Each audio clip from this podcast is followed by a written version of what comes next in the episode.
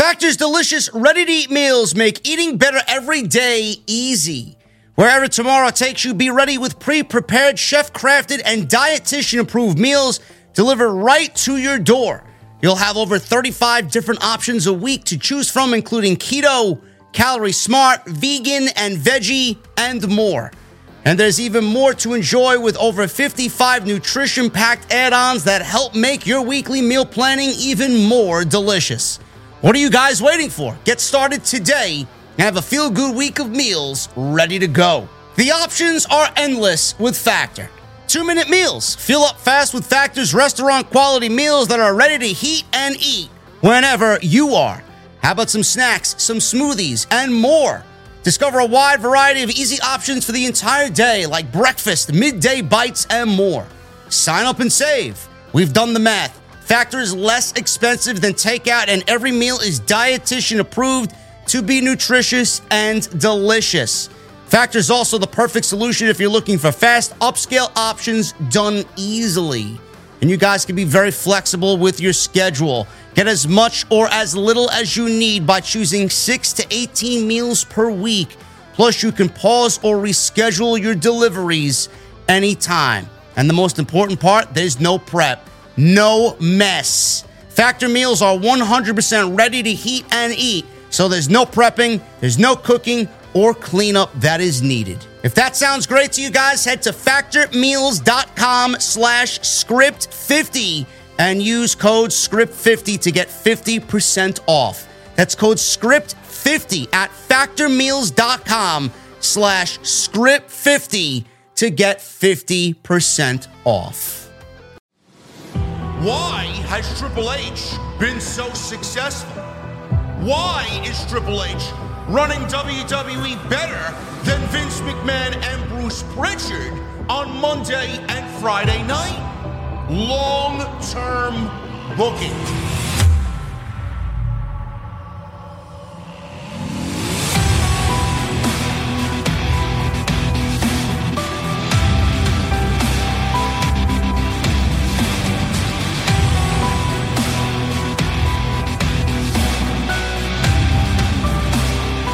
What is going on, guys? Thank you so very much for joining me right here on Off the Script. This is your AEW Dynamite post show for November 1st, 2023.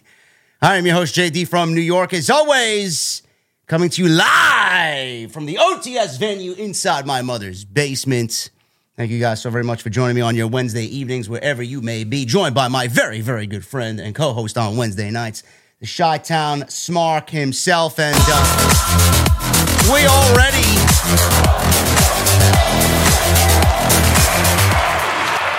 Oh my goodness, we haven't even said anything yet, man. Raging Girl Gamer with a $100 super chat. Have a big announcement, y'all. I never liked JD or Jesse. It was all a lie, she says. We love you too, Rage. We love you too. Jesse, what's going on, my man? What's good, bro? What's good, man?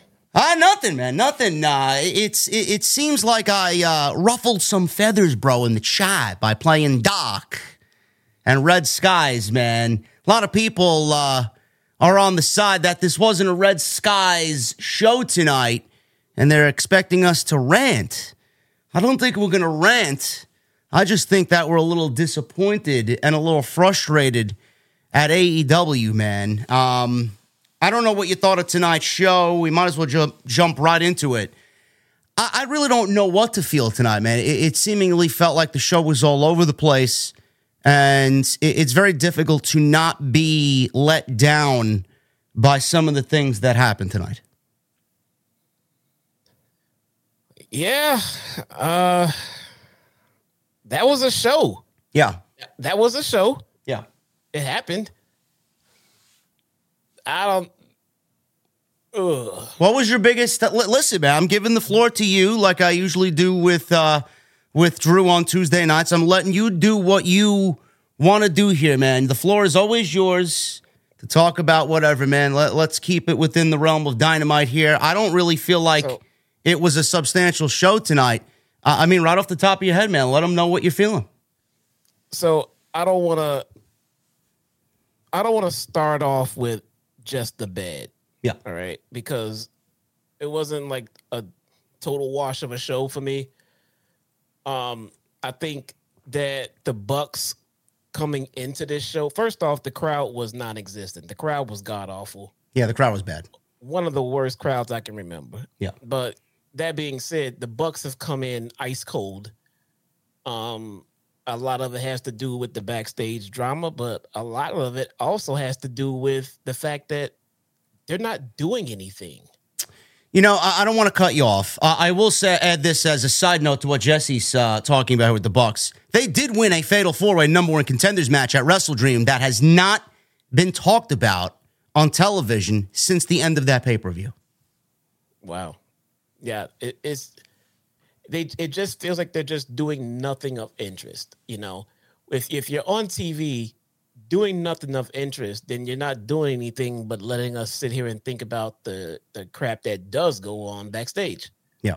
So at the very least, they could be involved in something interesting. So that being said, with tonight's show, it looks like we're gonna get some kind of direction with the Bucks. Like they like they're gonna go heel. Um, I couldn't agree with that more. You know, they just they need to do something. Um, if they're gonna if they're gonna be an anchor in this company, they need to be involved and stay involved, and they can't be, you know, trotting around with ROH titles and just kind of being half in and half out of shit.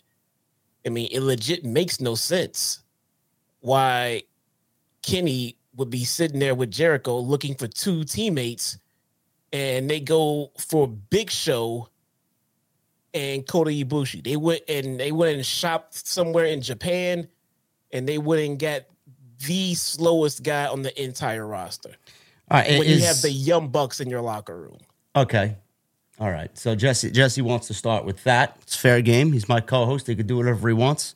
Uh, I guess we'll start with that. Uh, I know it wasn't the, the biggest thing that happened on the show, but it was definitely an eye-opening, uh, you know, statement by Tony Khan and his creative team for sure on Dynamite. You know, I could sit here and you guys know that, you know, I like to be out there. I like to make jokes and make light of things and make fun of things and be entertaining because that's what the YouTube realm is. That's what being a content creator is. At the same time, I'd like to think I give a very solid pro wrestling opinion with a lot of merit and a lot of meaning. Okay. I don't understand. And I don't know who in AEW is listening to this. I really don't care.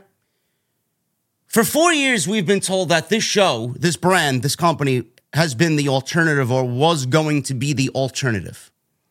Now, granted, this may be a one off. This may be his send off. This may be something that he wanted to do before he hangs up the boots. Quite honestly, I don't give a shit. I don't.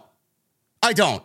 Now we have to be subjected to Paul White on AEW television after we had just gotten rid of him off WWE television. He was brought into this company to do what, Jesse, per, per se, exactly? As a backstage what? A backstage producer, an agent, a coach? What is, what is his role back here? he so he was he was brought on and he was on the announced team of of dark um dark revolutions no, dark Uh, Elevation, yeah. elevation sorry and um i actually praised his work on it i thought he did you know you know great shit you know and with his experience you know in in this business you know all around the damn world where he worked with uh, with wwe I'm assuming his his talents are also being used as a coach, maybe a producer here and there, wherever Tony Khan may need the expertise in the field, you know. Um, and I had no complaints about that. Same for Mark Henry. Where's Mark Henry? Mark Henry's not on TV. He was the voice of the main event on AEW Rampage once upon a time. Uh, clearly, that the show is in the fucking trash and one of the worst hours of television that you could possibly ask for from AEW. He's no longer on the show because what, what, what is what is his purpose on the show? Really, nothing. I actually, I actually enjoyed him saying it's time for the main Me event. too. It gave the show some fucking. It gave the show some some standalone credibility. Like, all right, that's a little unique, you know. I actually enjoyed that. I would have I would have taken that very same aspect and put that on collision and give that to Mark Henry. I loved it. Uh, so that's what Paul White. That's what Paul White was Yeah. brought in to do. A little, a little, little, a little bit of everything. A myriad of uh, several different aspects backstage. Great. So you you want to sell AEW to me as the alternative to WWE, yet on November 1st, 2023, going into their last or second to last pay per view now that they've announced World's End, second to last pay per view in 2023, we have fucking Big Show at a pay per view in a rest or on Dynamite. I'm sorry, not even at the pay per view. On Dynamite, two weeks from now in Ontario, Canada, wrestling the Don Callis family. Will Ospreay and Big Show are going to be in the fucking ring together. I mean, am I in the Twilight Zone? Now, I don't know if this is a one off, like I said, but nobody, and I mean absolutely nobody watching this show, nobody watching this live stream tonight has asked for the Big Show. I, I find that very difficult to believe. So, why do we have Big Show in AEW on television in 2023? Bad enough we've gotten Jeff Jarrett. Now he's taken a reduced role, sure, on television. He's not as prevalent on TV as he once was. But Jeff Jarrett, who is the director of business development, how is that actually driving business for W for AEW on Dynamite and, and Collision and wherever else he wants to poke his fucking nose? I mean, I don't I don't really understand any of this. Why? Why, why, why, why, why are these men on fucking television. Big Show was out of breath by throwing a right hand at Kyle Fletcher tonight, and it looked like his knees were going to buckle on stage just standing there. Why the fuck are we getting this two weeks from now when nobody asked for it? Don't forget Ric Flair, too. And Ric Flair. Yeah, yeah. I mean, is this Tony Khan's way of uh, bolstering those ratings going into the next round of TV negotiations? I, you know what, man? I'll be honest with you let's let's say it did. Let's say putting Paul White on TV is great for the ratings. And it's not. It's not. So but let's pretend it is for a second. It doesn't make the show better. No. It doesn't make the show better. Like you just said, they're supposed to be the alternative. WWE is the company that would just put a body in the ring just because it would be good for the ratings. And supposedly that's that's not the AEW way. It seems to be the way now, but nonetheless, like I just said a second ago, putting Paul White in the ring will not do anything for the ratings. It would not improve your product, and it's a slap in the face to your core fan base. What are we doing here? I don't know what we're doing.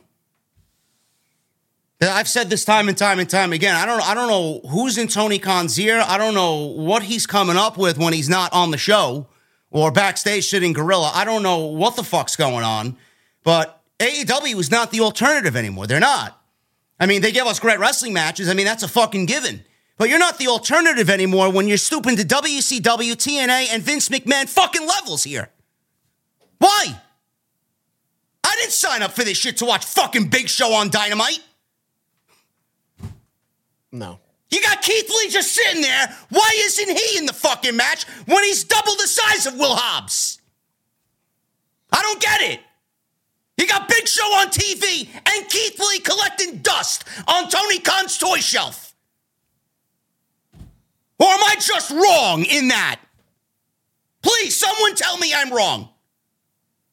Oh, that's right, you can't. I would have even taken Goldberg. And I hate Goldberg. Whoa, whoa, whoa, whoa, whoa. Uh, At least, at least Goldberg can fucking move. uh, and not injure someone. Whatever. You're right. I'll I'll take Big Show. No. but but I don't want that either though. It's uh, It's it's lame. It's lame. It's lame. I, I don't. at least Eh, Big eh, Show loves the business. Fine.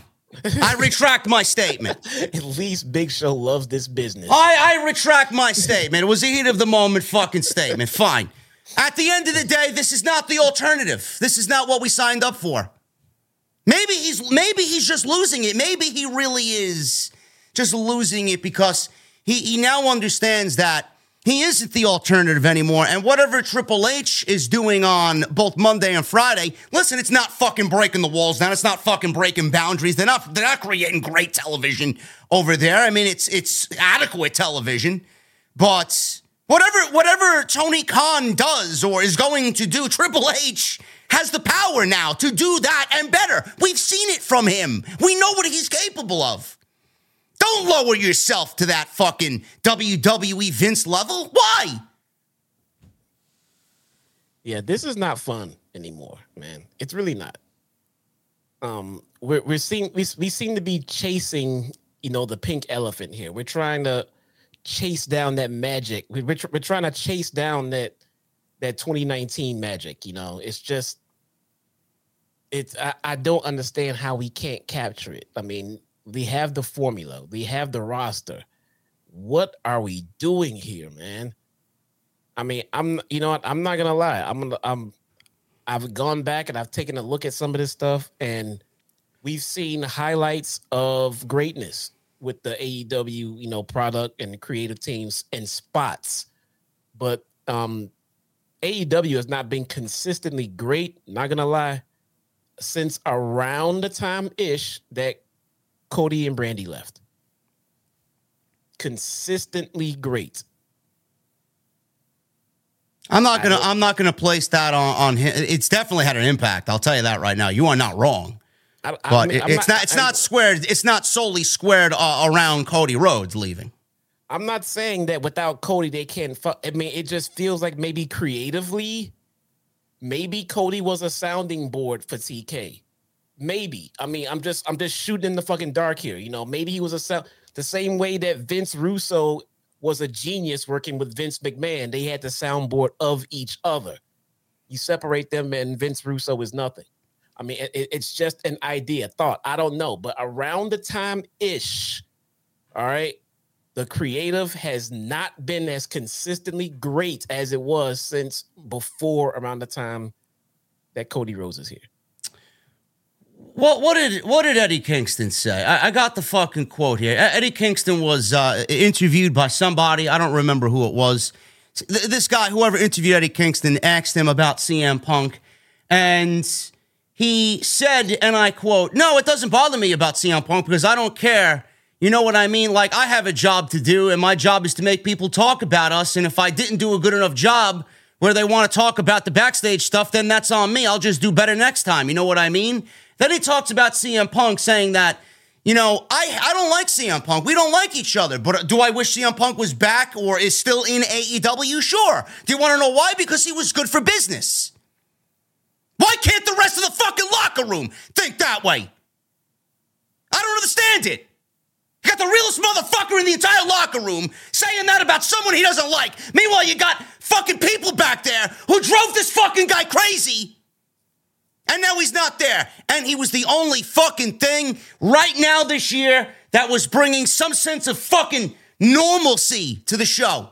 Do I agree with what he did? No. Now we got the fucking big show on television. And Collision is dog shit. It is. What are we doing? What are we doing? Nobody asks for this shit. Nobody wants to see Big Show. Nobody wants to see fucking Jeff Jarrett. I mean,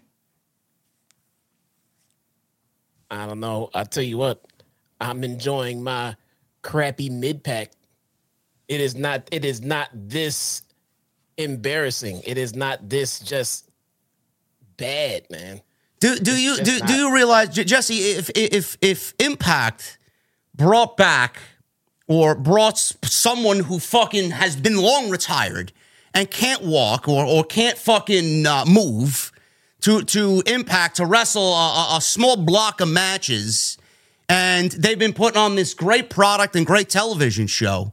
Don't, you think that's them taking three or four steps backwards and kind of muddying the identity of the show. Don't you think doing Big Show on Dynamite, even though it may be a one off and people are probably going to say, oh, JD's complaining and ranting for nothing. It's only a one off. Well, that's all you need is one time.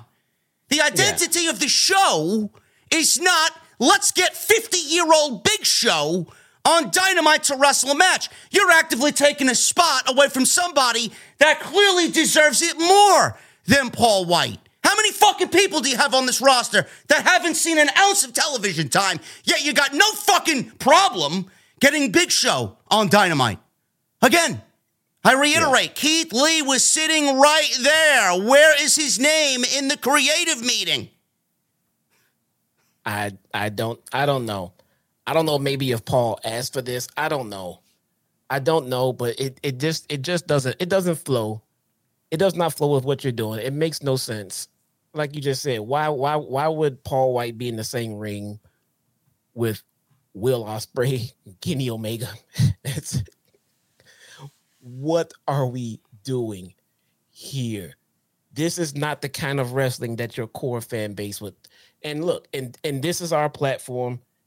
This is our way as a fan base of getting those thoughts out there to creative management, whoever it is backstage that could get the whiff of this stuff. I peeked in on a couple of other podcasts, and believe me when I tell you, it's the same sentiment all around.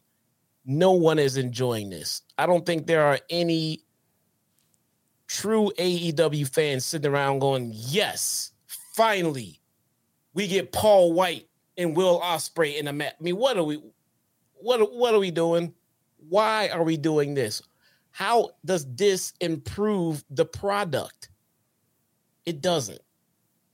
Where where where has this Don Callis family feud gone? It's another one of my uh my my holdups in this. Like we got Jericho and his falling out with Don Callis. Kenny Omega's lost a few times to the Don Callis family. Correct me if I'm wrong. Wasn't Konosuke Takeshita supposed to be built up in this program? Wasn't he the one that was going to kill Kota Ibushi and take Kota Ibushi and just manhandle him because he did what he did to Kenny Omega? Like where, where where is this this whole feud centered around building up Takeshita? Meanwhile, week after week after week after week, it's nothing at all about Takeshita. like I understand Kenny Omega is going to get his comeuppance or his revenge, I should, I should say. He's going to get his revenge over the Don Callis family, but where, where's the building blocks for Takeshita beca- to become the breakout star here? Or am I again wrong? Or was this no. something that was just dropped in the creative meeting and we'll revisit it somewhere down the line when it doesn't fucking matter? You know, I like to give the benefit of the doubt to, you know, maybe creative changes, maybe this issue, maybe that issue. I mean, it could have been quite a few things that have led to this. I can't I, I can't find a way to make sense of this. There are so many young talented people on that roster that would have really taken a nice little rub from being in this match with these guys, with the with the talent and the caliber of these guys. How is Paul White supposed to elevate or benefit in this match? I don't know. Is Paul White gonna get uh, Kenny Omega Kenny Omega over? Is is is is Paul White gonna finally make Will Ospreay a big name? Like what like what are we what are we doing here? He's supposed to get Hobbs over? What what why why? The best thing about Jericho was their fucking theme song, their mashup theme song. That was it. I don't know who who's clamoring to see that fucking thrown together tag team, that thrown together Vince tag team back on AEW Dynamite in 2023. I don't understand it. Or am I overreacting? But I and you are we, we're AEW shills though. It's not the only thing that we have a problem with tonight. That's just one of uh, a list of things that Jesse and I have a problem with tonight. You know, again, I'm going to follow Jesse's lead here. I'm going to start off with the good in this next situation. We all love MJF, Pro Wrestler of the Year. No doubt about it. In my honest opinion, it's had banger after banger after banger. The match with Kenny Omega was fucking fantastic. They blew everybody away. Probably one of the best main events that AEW's put on national television in 2023, possibly ever. Now, I get that MJF's in the middle of the storyline and everybody's chasing the world championship. I get it. And I really appreciate when you have a storyline that's woven throughout the two hours of a dynamite or a collision or whatever AEW is doing and it spreads out from the beginning to the end. I get it. I love it. I wish more shows would do that. It makes the television better. But in this case, Jesse, to me, it wasn't as interesting as it should have been. We waited all show for Max to pick partners. They had several different options that were a lot better right in front of them. And we waited all night for Max to team with the acclaimed and then get pinned clean as the champion who has his belt stolen right now and then for the ending of the show where Max scissors the acclaimed and Daddy Ass. That's yeah, what that's we. Some, That's some WWE shit. That's what we wait. That's what we waited for. That's what we waited for. Now, I don't know if you guys enjoyed that or not. You might have enjoyed that. And listen, before anybody says anything that we're haters, Jesse and I love the acclaimed, legitimately. We have no problems with them. But you cannot sit there and tell me that that creative decision was the best decision and the best option that AEW had for Max's partners tonight. You got Kenny Omega in a fucking nothing match with 2.0. And again, we love 2.0. But what does this match mean to anything past this show tonight? Nothing. You had Kenny Omega, you had Wardlow. Where the fuck was Samoa Joe all night? I mean, he didn't even show face tonight. You got those three guys right there. All you needed to do was weave them into the storyline. Max needs to give them a championship match at some point. I'll give you a championship match. Just help me out tonight against these fucking assholes in the Bullet Club Gold, and then we'll conduct business when we get my belt back. That's it. That was the best option. I don't give a fuck what anybody tells me. I don't give a shit if you tell me I'm wrong or I don't know anything. That was the best option. And if not that, Jesse, it should have been the fucking kingdom because they play into the storyline, not the acclaimed. I don't want to see MJF wearing fucking pink. I don't want to see MJF scissoring when he lost clean to the guy who has his title. I mean, again, is, is Tony becoming Vince? Because it certainly seemed like a fucking Monday Night Raw ending in the Bruce Vince era. Yeah. Um, yeah, that was that was that was so fucking. Yeah, let me let me get pinned. let me get pinned clean by the guy who stole my title. But I'm gonna scissor anyway. Yeah, I'm so happy The I was fuck? scissor. I don't I don't have the triple B back. I mean, we, we could have went we- like you just said. We could have went with Joe and Wardlow, two guys that clearly want MJF's title, but in the interest of getting that shot, their team would have been help him win. That's it.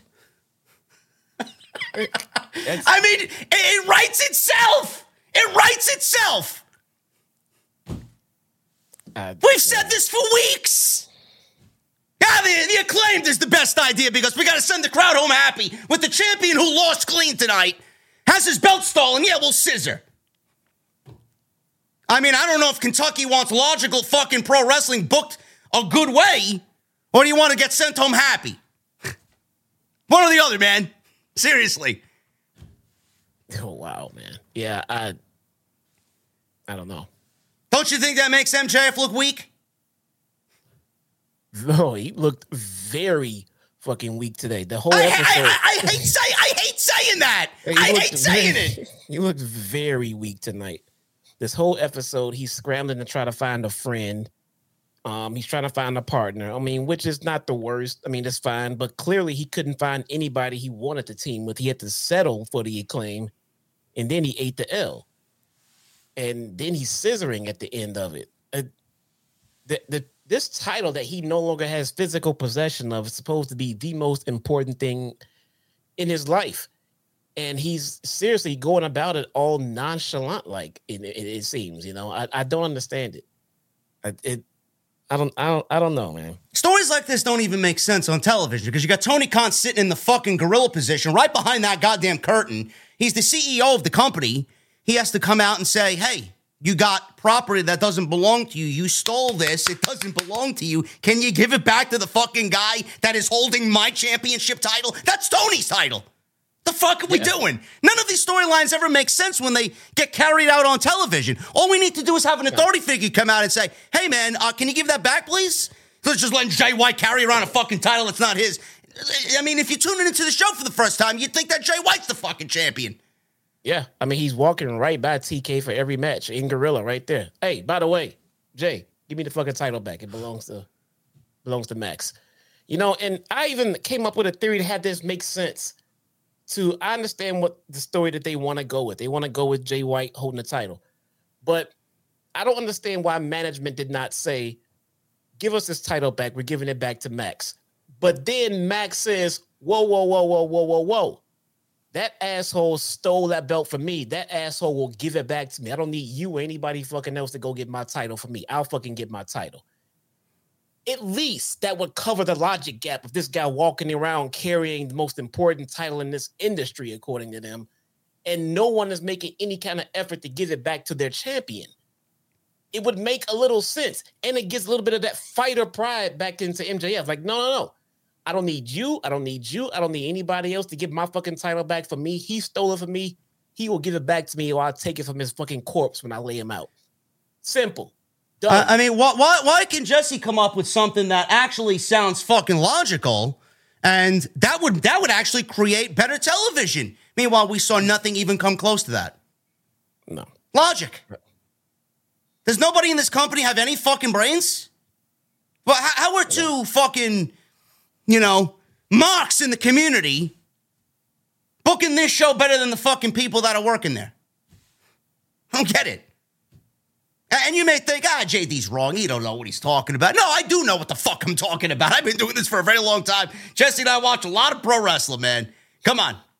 Absolutely ridiculous. Some some some of this, I mean, it's some sometimes it feels like overly convoluted and overly booked and overly thought out as far as the creative process goes when it shouldn't be. It really shouldn't be. Keep it simple, give us great wrestling, and the talent in that ring will sell us with their promos and in their in ring work. Easy. Easy, man. You're thinking too hard when you got to come up with somehow to get Big Show into an eight man tag. I don't care if it's a 20 man tag. You are not going to be able to hide Paul White's inabilities at this stage of his career, man. I've seen the guy walk across the room. I don't know how he did it. He looked like he was hurting so fucking much, man. Let the guy chill and help us with his knowledge, not being in the ring, though. Uh, listen, you know, th- that's, again, these things are just staring you right in the face. I mean, if we don't call them out, I feel like I'm not doing my job as a content creator in this space that I've created. I mean, somebody's got to say it. Who, who else is going to say it? I, I, I just don't believe that the acclaimed were the best options for MJF when you had everybody sitting there. Omega didn't need to be in that match. Jericho didn't need to wrestle tonight. I, mean, isn't he on tour with Fozzy? The, I mean, uh, listen, I love Chris, but I mean, he, he doesn't need to be there. He should still be selling the fucking attack from Will Hobbs. Number one. Kenny doesn't need to wrestle 2.0. He had everybody just sitting there. Wardlow came up to MJF, and MJF fucking withered into fucking dust after Wardlow put his hands on him. The old MJF would have been like, fuck you, motherfucker. You know? Nothing. Like, make a deal with these people. Get them on your side, or at least for now, then give them what they want later down the line. None of this made sense. None of it. And, and, and as a fan of, of both Max and, and what he's done with the world championship, I actually, I am actually fucking, I feel disrespected as a fan that you treated him the way that you did tonight. Honestly, no sense.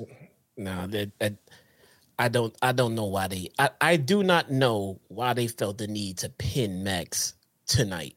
Like I get, I get that part. I hate it because I never agree with it, no matter where it happens. I get it. They want to create sympathy. They want to create that moment of full gear when he beats Jay White and gets his triple B back. I get it. I, I get why they had him, uh, you know, fighting from behind tonight. But I, I, I, I get that it's hard to create um, vulnerability for someone like Max. I can get that creatively. I get that it's hard to book him strong as a baby face and not have him just like just overdone a la you know John Cena in the Super Cena era. You know what I'm saying? So you want you want to create some kind of adversity for the world champion, but you don't want him to lose the title. I get that part. And I'm sure there's a way we can go about that. I mean, if I sat and thought about it long enough, but I just know that this this is not the right way to, to go about it. This was not a good idea. No. No, this was uh they they thought way too hard about this. And all you needed to do, I mean, we came up with this weeks ago and it just rolled off our tongues here tonight. I don't know why this seems so convoluted, like you said. I mean, this was very, very just uh, try hard. Like you didn't need to try hard at all. Everything is just staring you right in the face. The simple road is best here. And they dropped the ball, at least for tonight. This was the weakest MJF has looked after he just beat Kenny Omega on fucking Saturday night in an unbelievable match. Right. And then you have him come out here. How many fucking V triggers did he take on Saturday? And then he loses to one fucking uh, one Blade Runner. One. One. One. what the fuck? Uh, This guy went through a table. This guy fucking took six V triggers. Ushigoroshi, whatever the fuck else Kenny Omega did. One Blade One. Runner, and that was it. Does nobody think about that? Yeah, we'll beat Max with one Blade Runner. But now we're gonna get matches. We're gonna get a match where people are gonna kick out of the Blade Runner three and four times in a match. Yeah, Max will kick out of the Blade Runner fucking two times at least uh, at the pay per view. Fuck out of here. Ridiculous. That's another thing that we had as a problem. The next thing on my list of problems with tonight's show, and again, I'm going to follow the same pattern. I'm going to start off with a positive. The ladies. Everybody thought the ladies were getting their own pay per view tonight. Everybody thought the ladies were going to get their own show tonight. I'm glad neither one of those things happened because AEW can't even book the ladies right on their actual primetime show. Never mind giving them their own show or their own pay per view. The stories don't add up to them getting their, their own pay per view. I'm sorry to be the bearer of bad news. You want a revolution too? It ain't happening because the first one was terrible. Now, again, positive. We got a sub story within the women's division that played out on Dynamite tonight. Wow. Julia Hart shows up, and Julia Hart's not a champion. Willow Nightingale's not a champion. I'll get to her in a minute. And Skye Blue is not a champion. Jesse, we got a sub story that doesn't involve a championship and it's semi intriguing here because we all thought Skye Blue was going to turn to the dark side, and she spit mist in Julia Hart's face. Kind of, I would say, I don't want to say she found the cure or the antidote for the black mist, but she is staying with Willow here. I like it. Yeah. So that's a way to look at it. I mean, so. I mean, is it what, great? No. Here's what I saw in that. And uh, again, man, I mean, I'm I'm just I'm just looking at this situation. If Skye Blue was hinting all these weeks that she was about to turn to the dark side and join Julia Hart, but then she decided to spray blue mist in her face and and give her a ruse and not join her. Okay. So what was the benefit of going around pretending that she was going to turn? Did she like wait until she was in a match with Julia Hart that had some stakes to it? And then she made Julia believe that she was, you know, with her, and then at the last second she changed that, and doing that got her a victory in a match or a title shot or something like that. Maybe we put Julia Hart and Skye Blue and and you know two other women in a fatal four way, and we lead Julia to believe that Skye Blue's in her corner, but at the last second, Skye Blue missed her in the face and steals the title opportunity. Okay, that would make a lot of sense but Skye Blue went through all of that just to turn on Julia Hart in an after match segment on Dynamite. Now what? There was no explanation, no promo, no reasoning. I mean, it, is is Skye Blue the one with the power now to turn Julia Hart back to the light and remove her from the dark? I, I, I don't know. Why are we why are we left coming up with fucking reasonings as to why these women are doing what they're doing. Meanwhile, weeks of television, like Jesse said, where Skye Blue was transforming, clearly she got black eyeliner and she's got tears under her eyes and she's fucking dark now. All of a sudden, now she's not uh, turning. Did she stop the the poison running through her veins? I mean, I don't, I don't really understand it. Yeah, like what? Uh, and essentially, you gave us all of that with no real payoff. I mean, a real payoff, giving us a, a motive as to why Skye Blue would do this. Why would you do it? For what reason? Just to pull a prank on her? Now what? I mean, you gained nothing from all of this for the last couple of weeks. There should have been some kind of benefit for it. You know, Willow Nightingale, triple threat match, Willow and and Skye Blue and Julia Hart, triple threat match. Winner gets a title shot got Julia Hart believing she's got a two on one situation, dude. Got it. You know, let Julia Hart get ready to get the win. Then boom, Skye Blue, boom, Blue miss, steals the win. She gets a title shot. Julia Hart is fucking pissed. Great. Nothing. Nothing. Instead, we get some Last of Us type bullshit with uh, fucking Skye Blue playing the role of Ellie, and she's yeah. immune, immune, immune to the fucking uh, the the Armageddon here. I mean, what the fuck? What are we doing? I don't I don't get it. It makes, it makes no sense. Now I tried to be positive, and Jesse wanted to put a logical spin on it. Fine. That's- That's why I got it. That's why I got him here. Fine. I tried to be positive. Well, oh, look, a women's sub story, man. That doesn't involve a So- fucking open challenge. Great. So look, so look, so check it out. So you said again, you were like, I'll stick with that same thing. I'll pick out something positive. And I was like, cool, all right, that sounds good. And then you said the women, and I was like,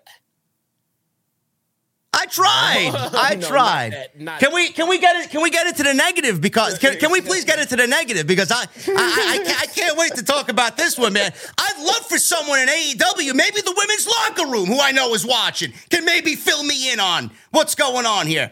So I can't wait for all the geeks on social. Oh, JD hates women. Women's wrestling. Fine. Here- Here's a, here's a nice little hybrid. How are you? Um, Willow Nightingale.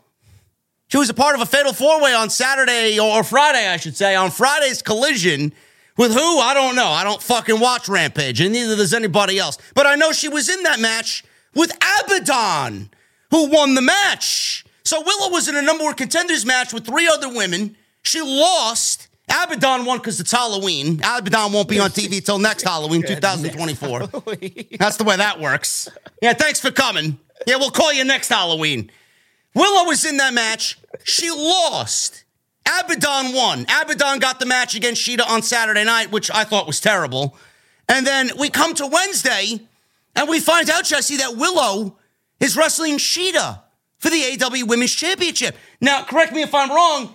Do losers prosper in WWE? That's the way that they operate. I guess it's the same thing here in AEW where losers prosper. We got rid of a ranking system that gave us a reason to care about these matches. You lost, you move down the rankings. You win a couple of matches, you move up. You justify a championship match. Now we got Willow losing matches on Friday. Don't get the title match on Saturday, but gets the title match on Wednesday anyway. Can anybody fill me in as to why the fuck Willow Nightingale got a championship match tonight? Or maybe I missed something. Do we have a YouTube show that I'm not aware of? Maybe it happened on Ring of Honor. I don't know, man. Maybe she did double duty on Friday with Ring of Honor. The fuck are we doing? Now I know you didn't watch Collision outside the one match. I know you didn't watch Friday's Rampage at all, wa- but I, I watched about I watched about the first forty five minutes to an hour of of Rampage, and and uh, I'm I'm sorry of of Collision, and I I got to the point where I just turned it off. Now, but I will say this: I did hear that after I turned it off, the show gets significantly better after the second. well, I mean, hour. you got Dax and Ricky Starks, and then the main event. I mean, f- sure. Yeah, I mean, I, I I did hear the show gets significantly better in the second hour. But after that first hour with that Abaddon match, that was about. I went back to my Halloween party, man. Oh, and, and Willow Willow lost to Kris Statlander at Battle of the Belts too. Wow, man, losers getting number one contenderships, man. I'd love for Tony Khan to maybe tell me what the uh, the reasoning is there, man, or maybe it was his new uh, creative director that he hired. The fuck is going on? Or am I wrong again, man? I don't know. Maybe I should be asking these difficult questions. we we just hey man, we're just here to give our opinions about what they presented us on television. And, It and might yet, sound it might sound harsh. I, I am sorry to anyone watching who just thinks we're just bashing, but if this is your first time here, this is not normally how the show goes. If this is not your first time here, you know we are speaking truth. We love this show. We just don't understand. what I can't. I can't wait for. I can't wait for the people on social media to say that we're both on uh, Tony Khan's payroll. I love it. Yeah, I mean, Um, just- This is why th- th- this this is one of the things I'm most frustrated about because it legitimately makes zero sense. And while you're probably telling me or watching me and screaming at the screen, "Oh, just watch the show and enjoy the show." No, because I can't enjoy the match because the match means nothing to me. I was in my fucking phone for half of the match. What does it matter? Willow's a loser. She's not competitive. What she's what she's done on television is she's a loser. So why would I care about a loser getting a championship match knowing she's not going to win the title? She's just there in the typical lady spot from 9:15 to 9:25 every fucking Wednesday. It's the same spot and she just fills a void in the show because Tony Khan needs his solo, his lone token women's match. Meanwhile, you got people wanting tag team titles, women's tag team titles, women's shows, women's pay per views. I mean, they can't even book their women's division correctly here weekly. You want them to come up with eight or nine other stories? 16 other stories for a fucking six hour pay per view. Fuck out of here, man. You guys are crazy, man. Hey, look, let's let's do this. Let, let let's go to the beginning and start the show off with the beginning. Surely we got the beginning, the start to this dynamite with something unique and and interesting and worthy. What do we get to start the show off? Well, before I do that, and we'll get into the show. Okay, we got 2,100 people in here. Seemingly looks like YouTube is pushing the stream out because I haven't seen 2,100 since fucking two weeks ago. Don't know what's going on, but I appreciate you guys joining me. Maybe it's the negativity that's driving people to the stream, man. I got uh, Tony Khan's announcement was garbage in the title. Maybe people are going to be like, oh, well, I wonder what JD has to say. You know? That are people to hear to hear what I have to say, but I, I don't know. It's, Well, you too. I, I don't know. You too. They're here for you too, man. Just, just to make you feel better. There you go. They love you on the show, man. What's the fucking negativity, man? Come on. I, am sure I'm gonna get it, man. God forbid you run into your favorite restaurant at an airport in in London. You know, it's, Yeah, you got uh, you got buried uh, like a fucking Mike Tyson right hand, man. You never seen it coming. Jeez, man. Fuck out of here. Listen, I want to thank you guys. For, we're 2,200 in here. I appreciate you guys very much. Get those super chats in. We'll hang out at the end of the show, starting the month off right for November, man. We're going into the holiday season before you know it. So make sure you guys get those super chats in. Hit that thumbs up. Let's try for a thousand likes. We should have no matter what, less than a thousand. No way should we have less than a thousand. So make sure you guys get those likes in. We'll hang out at the end of the show. Go check out everything else you might have missed on the channel. And follow me on social media at JD from NY206. Follow Jesse on social media at Chi-Town Smark on Twitter. And go and subscribe to his YouTube channel. Uh, I linked him down right at the very top of the description uh, of this video. So go click his name and it'll take you right to his channel. We started Dynamite off with Orange Cassidy and Claudio Castagnoli for the, uh, I know, your favorite way to open a Dynamite. Right back to going uh, to the international title and Orange Cassidy for the international championship. And I mean, this went as expected. Orange Cassidy, no matter what you think of him, no matter what you think of his gimmick, I've said this time and time again, fantastic pro wrestler. He deserves his flowers. I'm tired of hearing the hate. Stop it. It's old. It's old news. You're you're an idiot. You look like a fool. He's a great pro wrestler. Claudio, I mean, I mean, I will give I'll give this match this, okay? I'm tired of this damn title opening the show for, you know, a long match, but I will give this match this. The match was great, as it always is with Orange fucking Cassidy. I'm not even gonna get into fucking Claudio. I'm not even gonna talk about how great he is. And and it had story as well. yeah, It had story and the match was great. In this instance, I legitimately have no real complaint about what we saw here tonight. We got 25 minutes of Orange Cassidy and Claudio Castagnoli. Fantastic. Love it. Thank you. I'm just I'm just thinking back and reaching back to memories of this title opening the show every damn week, man. It gets so fucking annoying. But it does not apply here. The match was great. Claudio was awesome. We all know this. Orange can go. If you don't know that, you should know by now. It's just so repetitive. It's just so repetitive. That's all. Yeah, there is story, like Jesse said, there is story here. Uh, and the story is, if you guys have not watched, last week's main event was Bryan Danielson and Claudio teaming up against Kazuchika Okada and Orange Cassidy. Okay. Now, Bryan went into that match not knowing. I, I don't know how you don't know that you're not feeling well or something is off. I guess Bryan Danielson's just built different than every other human being ever. He went into this match not feeling well, and he had actually broken his orbital bone or had something wrong with his face coming out of the match with Andrade a week before that, which I thought was a fantastic match on Collision. He goes into this match, something happens. I don't know where it came from. I don't know who was responsible for it, but obviously he got injured again and he broke his orbital bone. Tony Schiavone was on uh, the control center or the command center on, on YouTube previewing the show, and he said that Bryan Danielson's going to be out at least till the end of 2023. Fine. So Fine. wait, it's feel- it's a feel- blow, it's a big blow no matter how you look at it. So Faye, I, I I feel a little vindicated here because I swear, with the ending of that show last week, it did not feel like that that was a real injury. No, it definitely came off as a work, uh, work for sure. Yeah.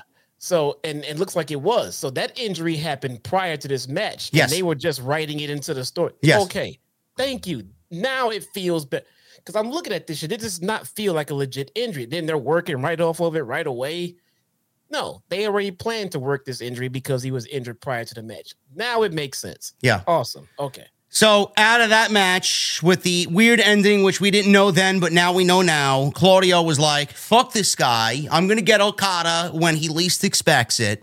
Orange Cassidy, I want you next week for the International Championship because you fucking hurt my friend Bryan Danielson. Fine, there's the story there. And they're all working together because Jon Moxley eventually wants the, the, the International Championship back because he never really, you know, fairly lost it. Fine. Right. So we got this match. Great match. Great open to the show. These guys don't have bad matches. And there was story coming out of last week's show into this. And then they even integrated story from this match from the supporting characters in Hook and then Wheeler Yuta, who got banned from ringside. They got kicked out and they had a little scuffle. And Hook got thrown out of the building. Wheeler Yuta got kicked out of the building. So now we got a little sub story there with Wheeler Yuta and Hook, which should be a fun match eventually if it does happen. At the end of this thing, you know, Orange Cassidy did retain the championship. Very, very good match. Some of the highlights in this match, there was a tremendous counter from the tilt-a-whirl DDT that Orange Cassidy usually does. And Claudio transitioned into a giant fucking swing out of the tornado DDT. That was fucking unbelievable. I'm like, holy shit. I never seen that type of counter from Claudio into the swing before. So that was great.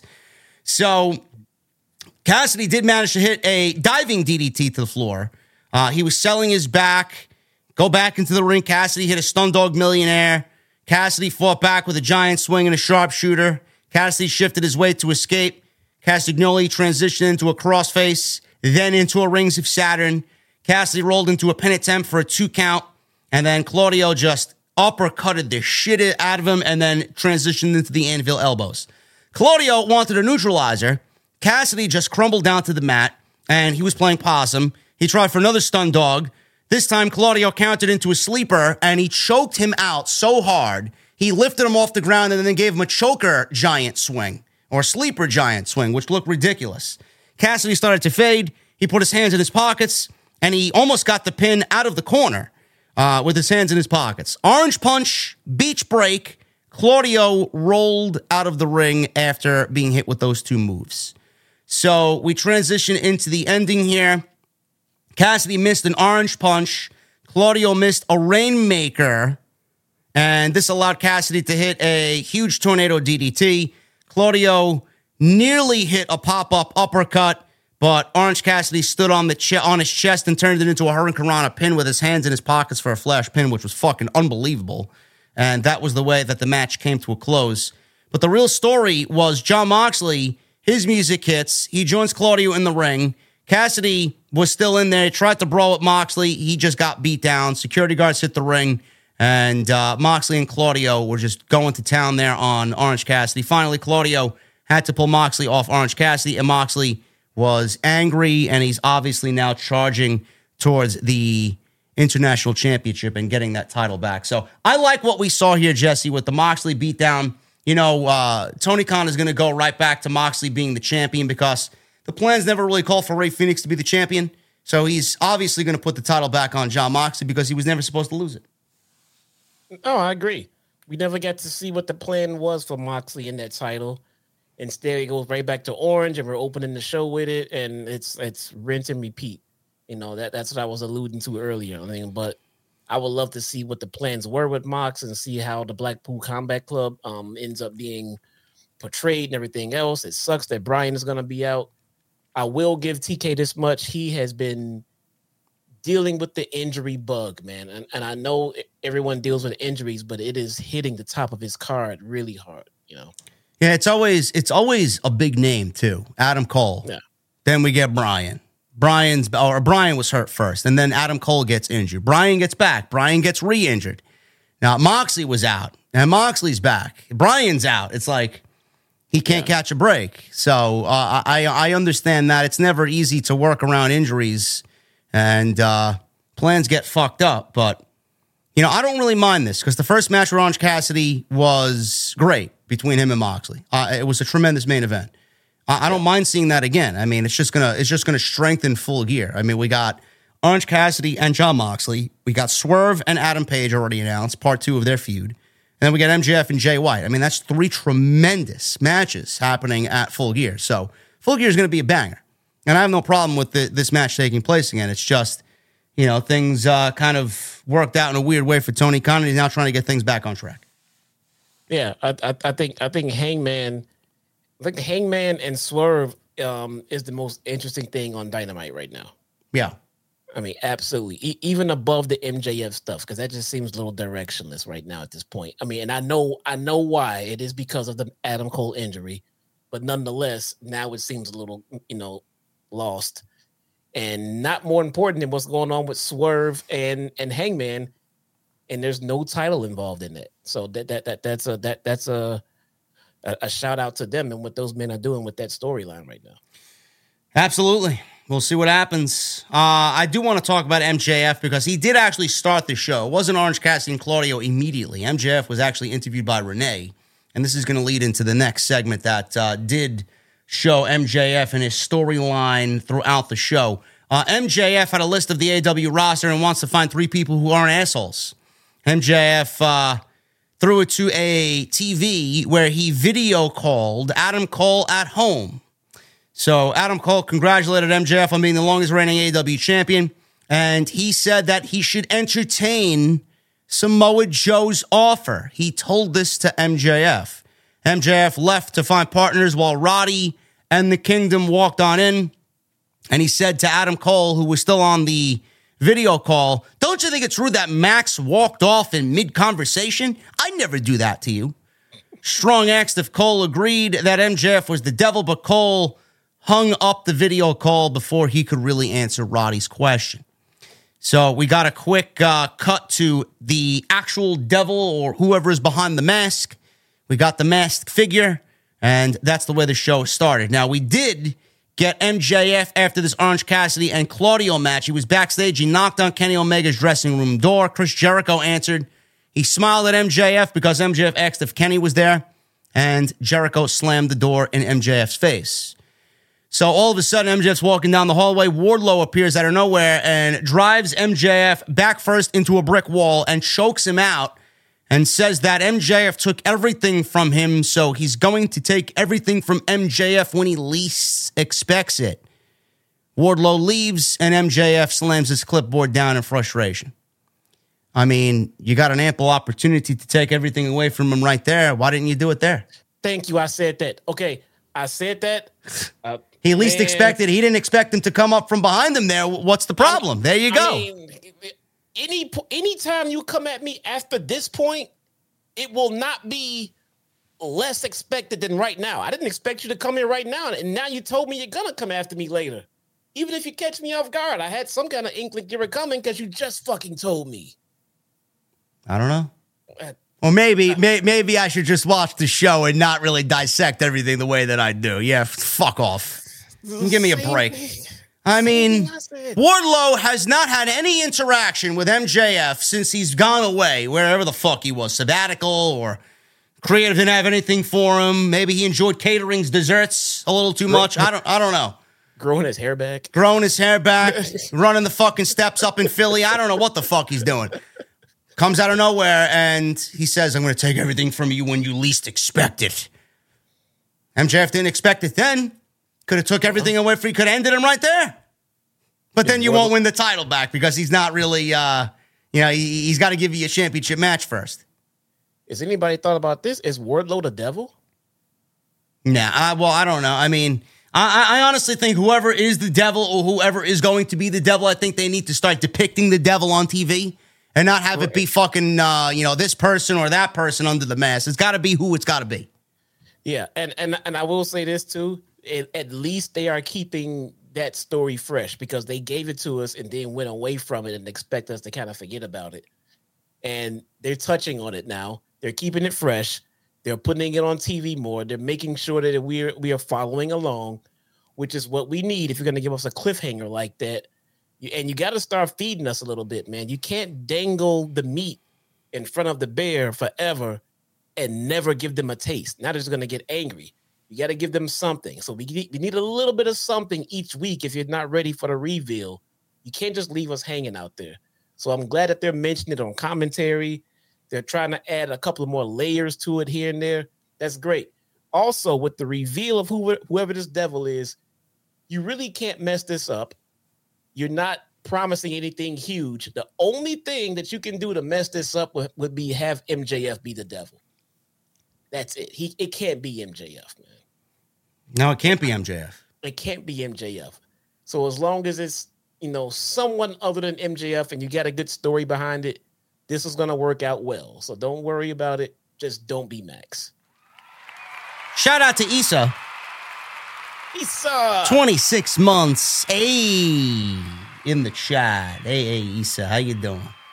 What's How you up? doing, Issa? Hey, I got a I got a free sub to Issa's channel. I'm a demonite again, bruh. Man, you're a demonite. Gifted sub, bruh. There you go. Shout out to the Demonite crew on Issa's channel, man. Who is the devil? Some people are saying it's Dolph Ziggler.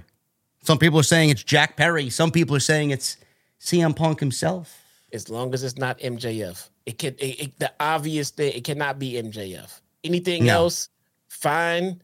I'm not saying anyone else will make sense.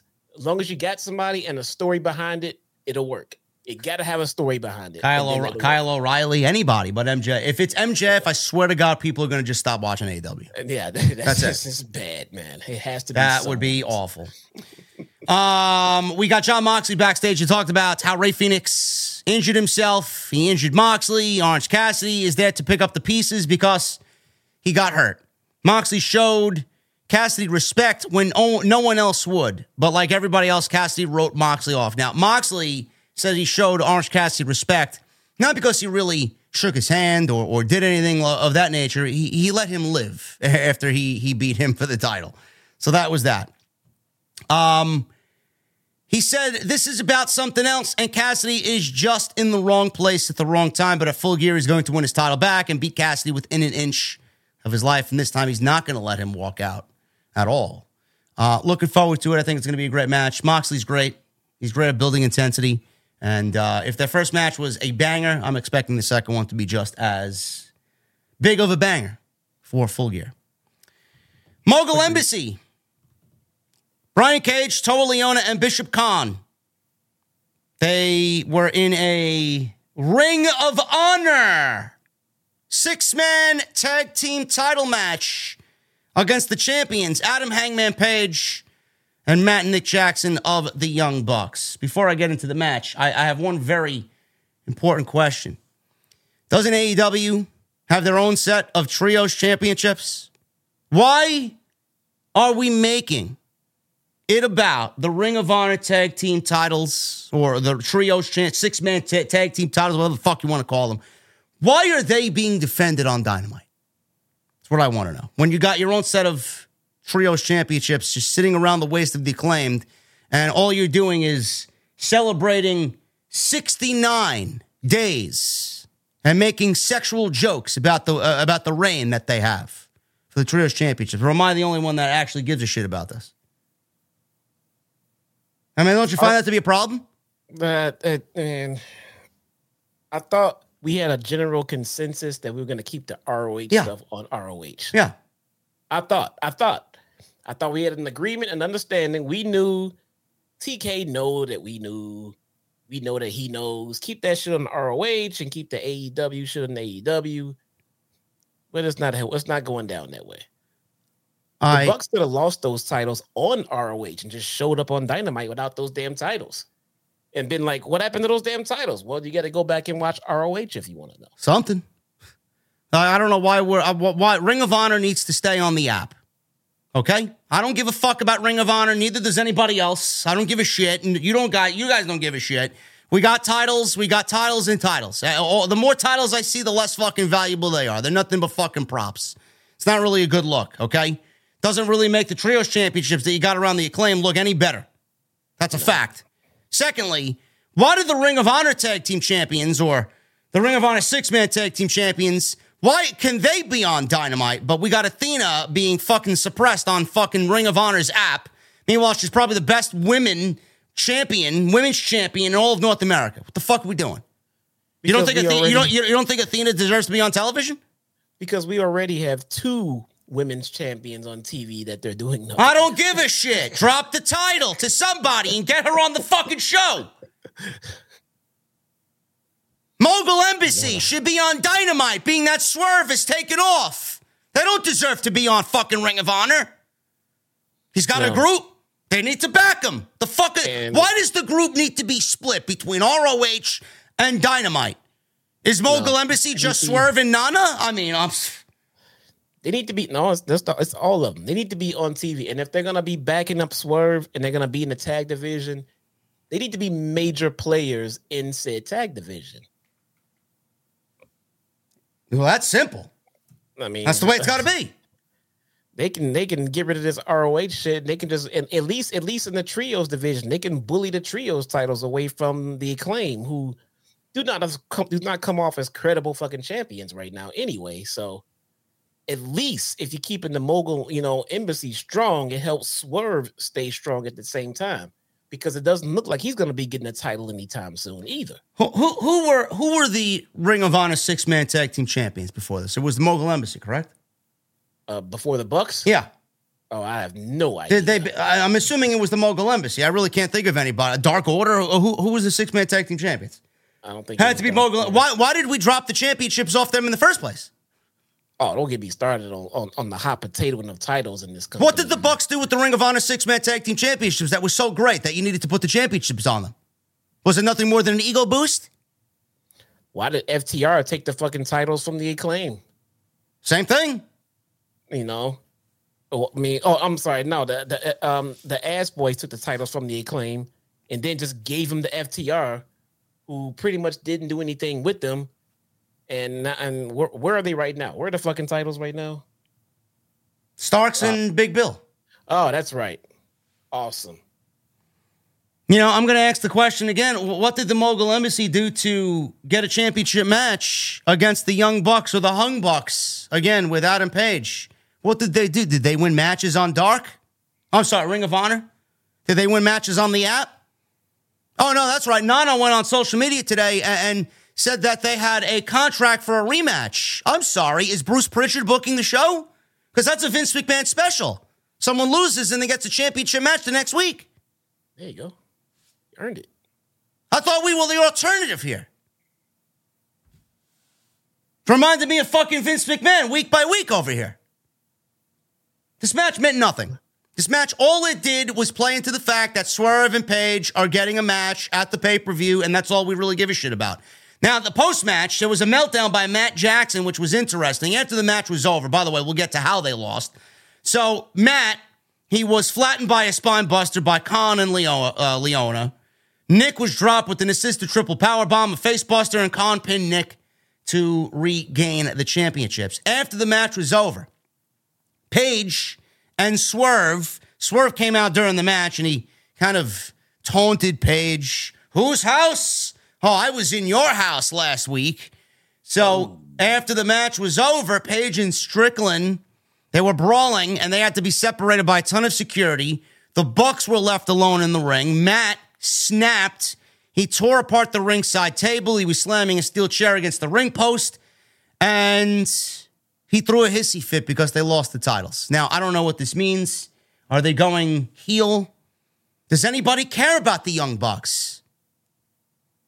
I, I, I'm, I'm, listen, I have no problem with Matt and Nick Jackson as on-air performers. I don't. But they're being booked like shit. They don't really mean, any, they don't really mean anything at all. Like Jesse said, they are ice fucking cold, ice cold. Yeah. And I mean, a heel turn is not going to really fix that. And, and they're owed a they're owed a t- AEW Tag Team Championship match that seemingly the company has forgotten that they won in a Fatal Four Way at WrestleDream. But I've now mentioned three different times on this stream alone, and nobody has brought attention to it. Is that by design, or are we just dropping that forever? And we're not supposed to think that that match happened. Who cares? Basically, I mean, yeah, and and and I think the heel turn. I mean, it, heel turns is not always the the the get out of jail free fix all, but it it at least tells me they're doing something with the Bucks because what they were doing before this was just nothing. And then we get the interaction backstage after the, you know, the announcement, the big grand announcement of, you know, Big Show. And they showed some, you know, they showed some character on that. They showed some you know, unappreciation with that. So they're, doing something with the Bucks. Great. That's fantastic stuff. But yeah, at the same time, man, I mean, it what happened to the tag title match? I don't know. I even forgot about it myself, to be honest with you. I don't know.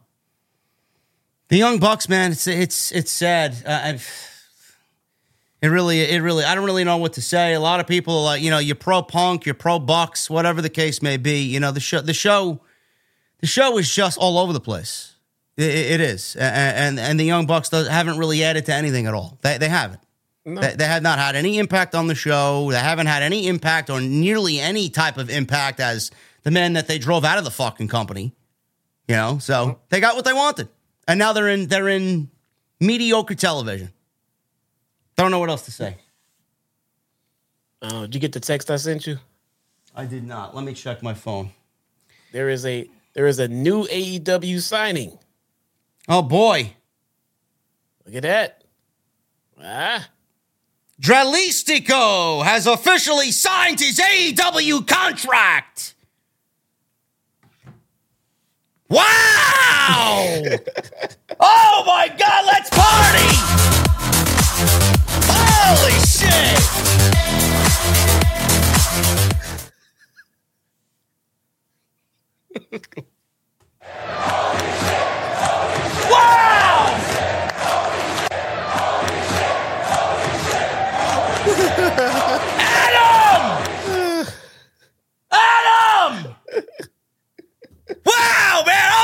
me go down to my mother's basement and make an old fashioned, man. We'll toast to Dralistico making his fucking AEW appearance. Who gives a fuck? Oh, oh. my God. What is with this guy and his fucking uh, rental lucha? I thought we had the other guy the Vikingo guy. Who do we got? I mean, I can't even fucking tell them apart anymore. what the fuck? Dralistico, Vikingo, Komander. Jesus Christ. I'm sorry. Are we creating a cruiserweight division? Are we having a lucha division? We are not short on talent. Dralistico is a fantastic in-ring worker much like the rest of the luchadors they have in AEW, he's not going to fix the problems we're having on TV, though. That's all we're laughing at, guys. It's he's not going to be anywhere near the cure of what we're looking for on TV right now. You got Rey Fenix, you got Pentagon, you got fucking uh, what's his name? Forgot his fucking name. He's not on even on. He's not even on TV. I don't know where the fuck he is. Uh, Bandito. Bandito and Bandito may be the most fucking talented out of all of them. Yes, it was Kalisto. No, we have Kalisto. We have Kalisto with Impact. Mystico, Dralistico. My asshole. Like fuck. I mean, what, what, what are we doing? Oh my god. This is what this is. This is this is at the top of the Tony Khan priority list, man. Where'd Jesse go? What happened? There the is. comments of JD are of JD and JD alone, and not the comments of Jesse, Chi-Town Smark, or anyone in this organization. Roosh! Roosh is great. Roosh is great. Roosh, Roosh is not under a mask. yeah. Who else we got? With Gravity. Fuego's not even there anymore. No. None of them are needle movers. None of them. You know what they you know you know what they're going to be doing? They're going to be subjected to fucking uh, rampage and uh Ring of Dark on Friday nights or Thursday nights, whenever the fuck that shit airs. I don't even know when it airs. God damn it. What are we, what are we doing? I, I mean, want good wrestling, man. That's it. That's all I want. Who, who said what? Uh, that's a good idea. Power, power Lucha Rangers. That's what we're doing, man. It's like the fucking Transformers over here. God, that's so so, so, bad. So whatever, man. Whatever. What the fuck do I know? What are we doing? What, what, what, what happened to it? What happened to this company, man? I'm sure if Triple H signed Dralistico, you'd all be fucking creaming your fucking pants by now. Oh man, look at that. We got another mega talent joining WWE, Tony Khan in the mud. They did sign Dralistico. They just named him something else. They called him Dragon Lee over there. Who'd they sign? I forgot who the fuck they saw. Who, who's this guy? Dralistico. There you go. I don't see any damn difference in Dragon Lee, Dr- Dralistico, or anybody else over over here right now. They're all interchangeable. They all feel the same. They all feel the same. They all feel the be- same. Vikingo, how many times has he used Vikingo and Vikingo don't even feel special anymore? I, like when, when people Yeah. say, oh, Vikingo, I'm like, okay, fuck you want me Yeah. to do about that? Yeah, the, the thing is, guys, they all worked literally the exact same style. They're under a mask, so that severely limits their personality and how much they can put out there as far as getting themselves over. So we see the It could literally be the same person. It could be the exact same person dressed up as Dralistico here and Dragon Lee in WWE, and we would not know the damn difference, man. Whatever. It is what it is. Uh, you know, they'll, they'll be on Rampage and nobody will watch, and it'll be uh, another. Uh, it's like Tony Khan's burning money. Whatever, just throw money away. You, bet, you better have given me the fucking money. I'll, I'll, I'll put it to good use. Dralistico. What the fuck is Dralistico? Needle mover, I'm sure. Can't wait for the AW lead. Oh, Dralistico is going to be a needle mover for Rampage. Ah, yeah, well, we'll, we'll go from 250 to 275,000. That's great. Fuck out of here. Moving on. Uh, Jericho and Kenny Omega against Matt Menard and Angelo Parker were up next, but we got Adam Copeland. Adam Copeland. He's in the ring with Tony Schiavone, and he has a message about full gear. Sting. He approached Adam Copeland last week, and apparently Sting says he needs to make the right decision here. Basically, Jesse and I talked about Sting and guys like Darby bringing out that rated R in Adam Copeland. So, Sting, Adam Copeland said, you know, we have a lot of respect for each other. And he got in his face last week with Darby, and he called Darby the future of AEW.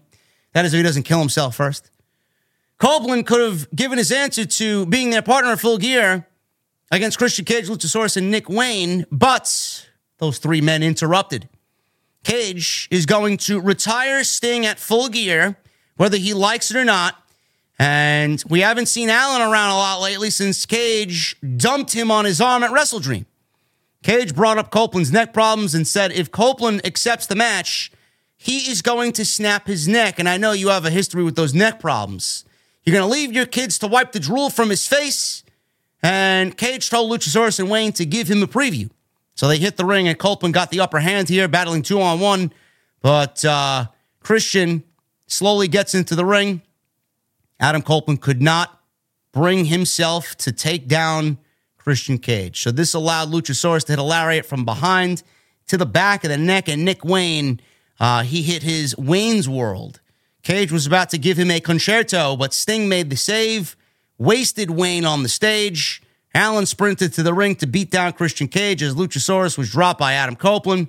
Cage turned around and he eventually hit a spear by Copeland, who officially then accepted being Allen and Sting's partner at Full Gear. The uh, worst kept secret in AEW since last week. You all knew it was going to be Adam Copeland.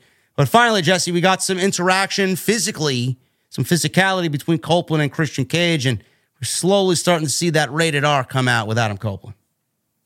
Yeah, he's getting angry. He's getting frustrated. We're gonna get them in the ring together. You know, we talked about is that something that we really want? Is that something that we really need? Do we need them in the same match as a ta- you know as in, in the opposite corners and tag team? I mean, it shouldn't that come after the one on one? No, I think we do the tag team match first and then the one on one.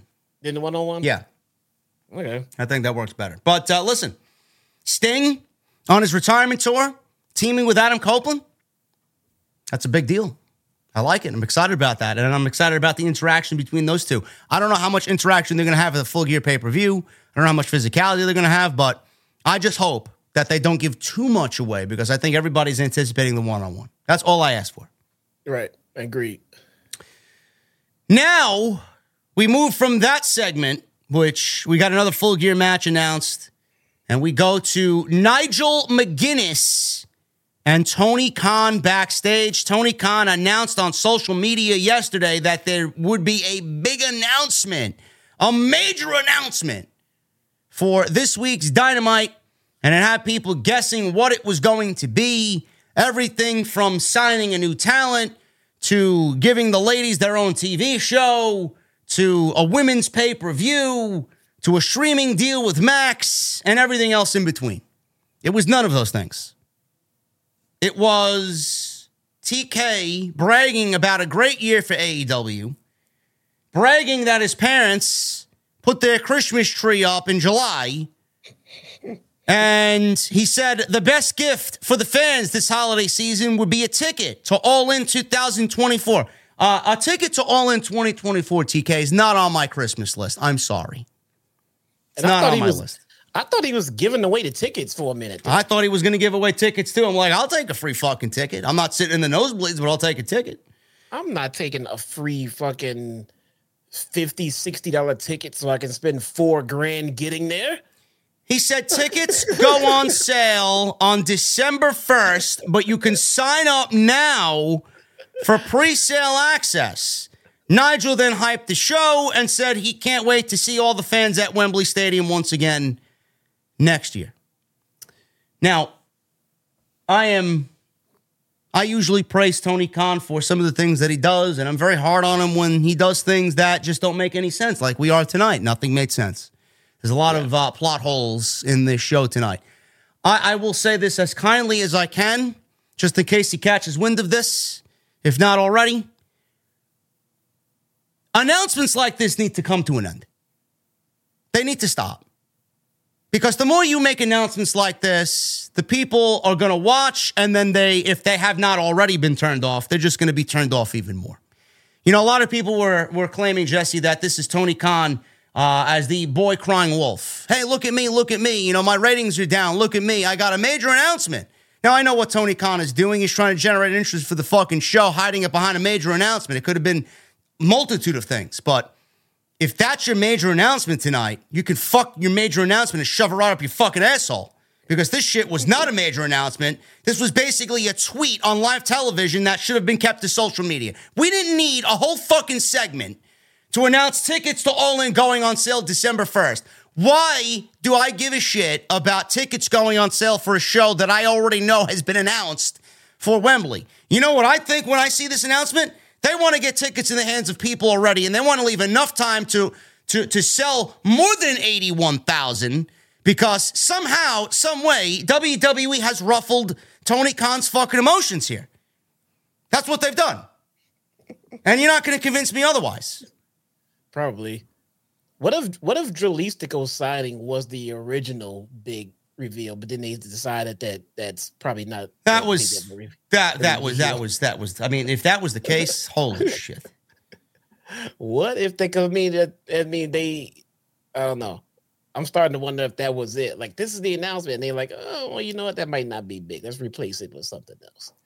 You know, I, I'm curious to know how many tickets are going to be sold for this show. When you know, I'm not. I don't want to say AEW's ice cold because that would be very unfair of me. They got two of the biggest storylines pro- probably in their history happening right now with Christian and Adam Copeland, and then MJF. It was an off night tonight, but I'm genuinely curious to see how many people buy these tickets this early for the show. Is it going to matter because it's a Christmas thing? Are they going to sell more tickets for Christmas? Is this going to be in everybody's fucking stocking stuffer this year?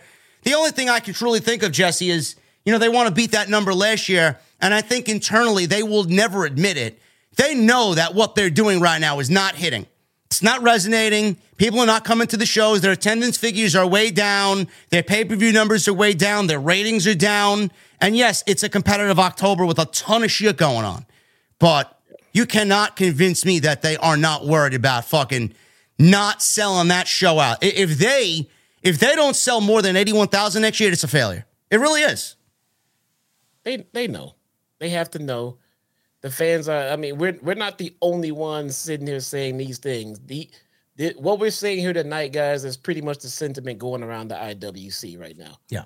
Granted, maybe we're a little bit more brutal than others, but we're just being real, man. I mean, uh, we don't sugarcoat shit. When it's great, we put it over to nauseum. When it sucks, we do bury it. And when we do bury it, people get offended at times and things like that. We just want them to do better. We just want them to do better. You know, you don't make an announcement for a, a huge signing, right? They show up randomly unadvertised. Who's to say you don't have Mercedes in the pipeline? Meanwhile, you're going to leave something like that hidden from everybody and you're hyping up this major announcement, and then this is your fucking announcement? Yeah, Ric Flair on the fucking show last week, and I don't really give a shit about Ric Flair, but he could have come with an announcement instead of being unadvertised. When you announce something like this as a major announcement, and this is the announcement that we get, how many fucking people are going to take what you say as gospel and really believe in what you're saying? The next time you have a major announcement, people are going to give fuck all about your announcement because of the last announcement falling flat of their expectations. Yeah, this, this should have been this should have been kept to social media. I'm sorry. Who gives a shit about tickets being on sale for a show that I already announced is happening? Because I was there and Jesse and I got the announcement in the arena. yeah, we already knew it. It's on the fucking big screen. All right, they're coming back next year. I may, I may be here. Wow. I think Great. He, I think he bought out the hotel. He probably did. There was there was no more rooms available like soon after the announcement. I think he bought out the hotel this time. Who knows? Who knows? Jericho and Omega against Matt Menard and Angelo Parker. This meant nothing. Seven minutes. Jericho and Omega win. So Jericho and Omega, they are called. Uh, I think they have a tag team. What are they called? The Golden something. The Golden Jets. The Golden something. Jets. There you go. Why? I don't know. What's that from? I don't know. Can someone tell me what the Golden Jets mean? And why is everything golden with Kenny Omega? What what does that mean? Because he's uh, he's gold. Everything he does touches it turns to gold. I don't know. I, I just didn't I don't I just didn't get the reference. I thought it was something referring to something I was unaware of. I, I don't know why the golden lovers were the golden lovers. That sounds a little sus to me. Uh, but, none of my business. but uh, either way, fine. But now we have the golden jets. Like, like what, what is this golden thing? I don't know. Anyway, Omega connected on a Snapdragon on uh, Menard. Elijah, what's up? First time super chatter. Thanks, man. What's up, Elijah? Uh, Hager jumped on the apron, ate a V trigger. Omega dived, and an Omega dive, uh, you know, took him out. Aubrey's attention was uh, turned. Matt Menard uh, clocked Jericho with the baseball bat. Parker only got a two count. Menard wanted Parker to use the bat. A little bit of a hesitation allowed Jericho to duck the shot, hit the Judas effect. One, two, three. Goodbye.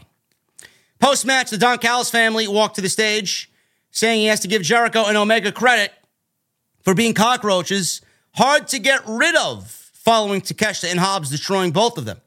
Maybe this doesn't get finished in a ring, but instead on the streets, Don Callis says. Callis challenges Jericho and Omega to a street fight in two weeks on Dynamite, calling them dummies.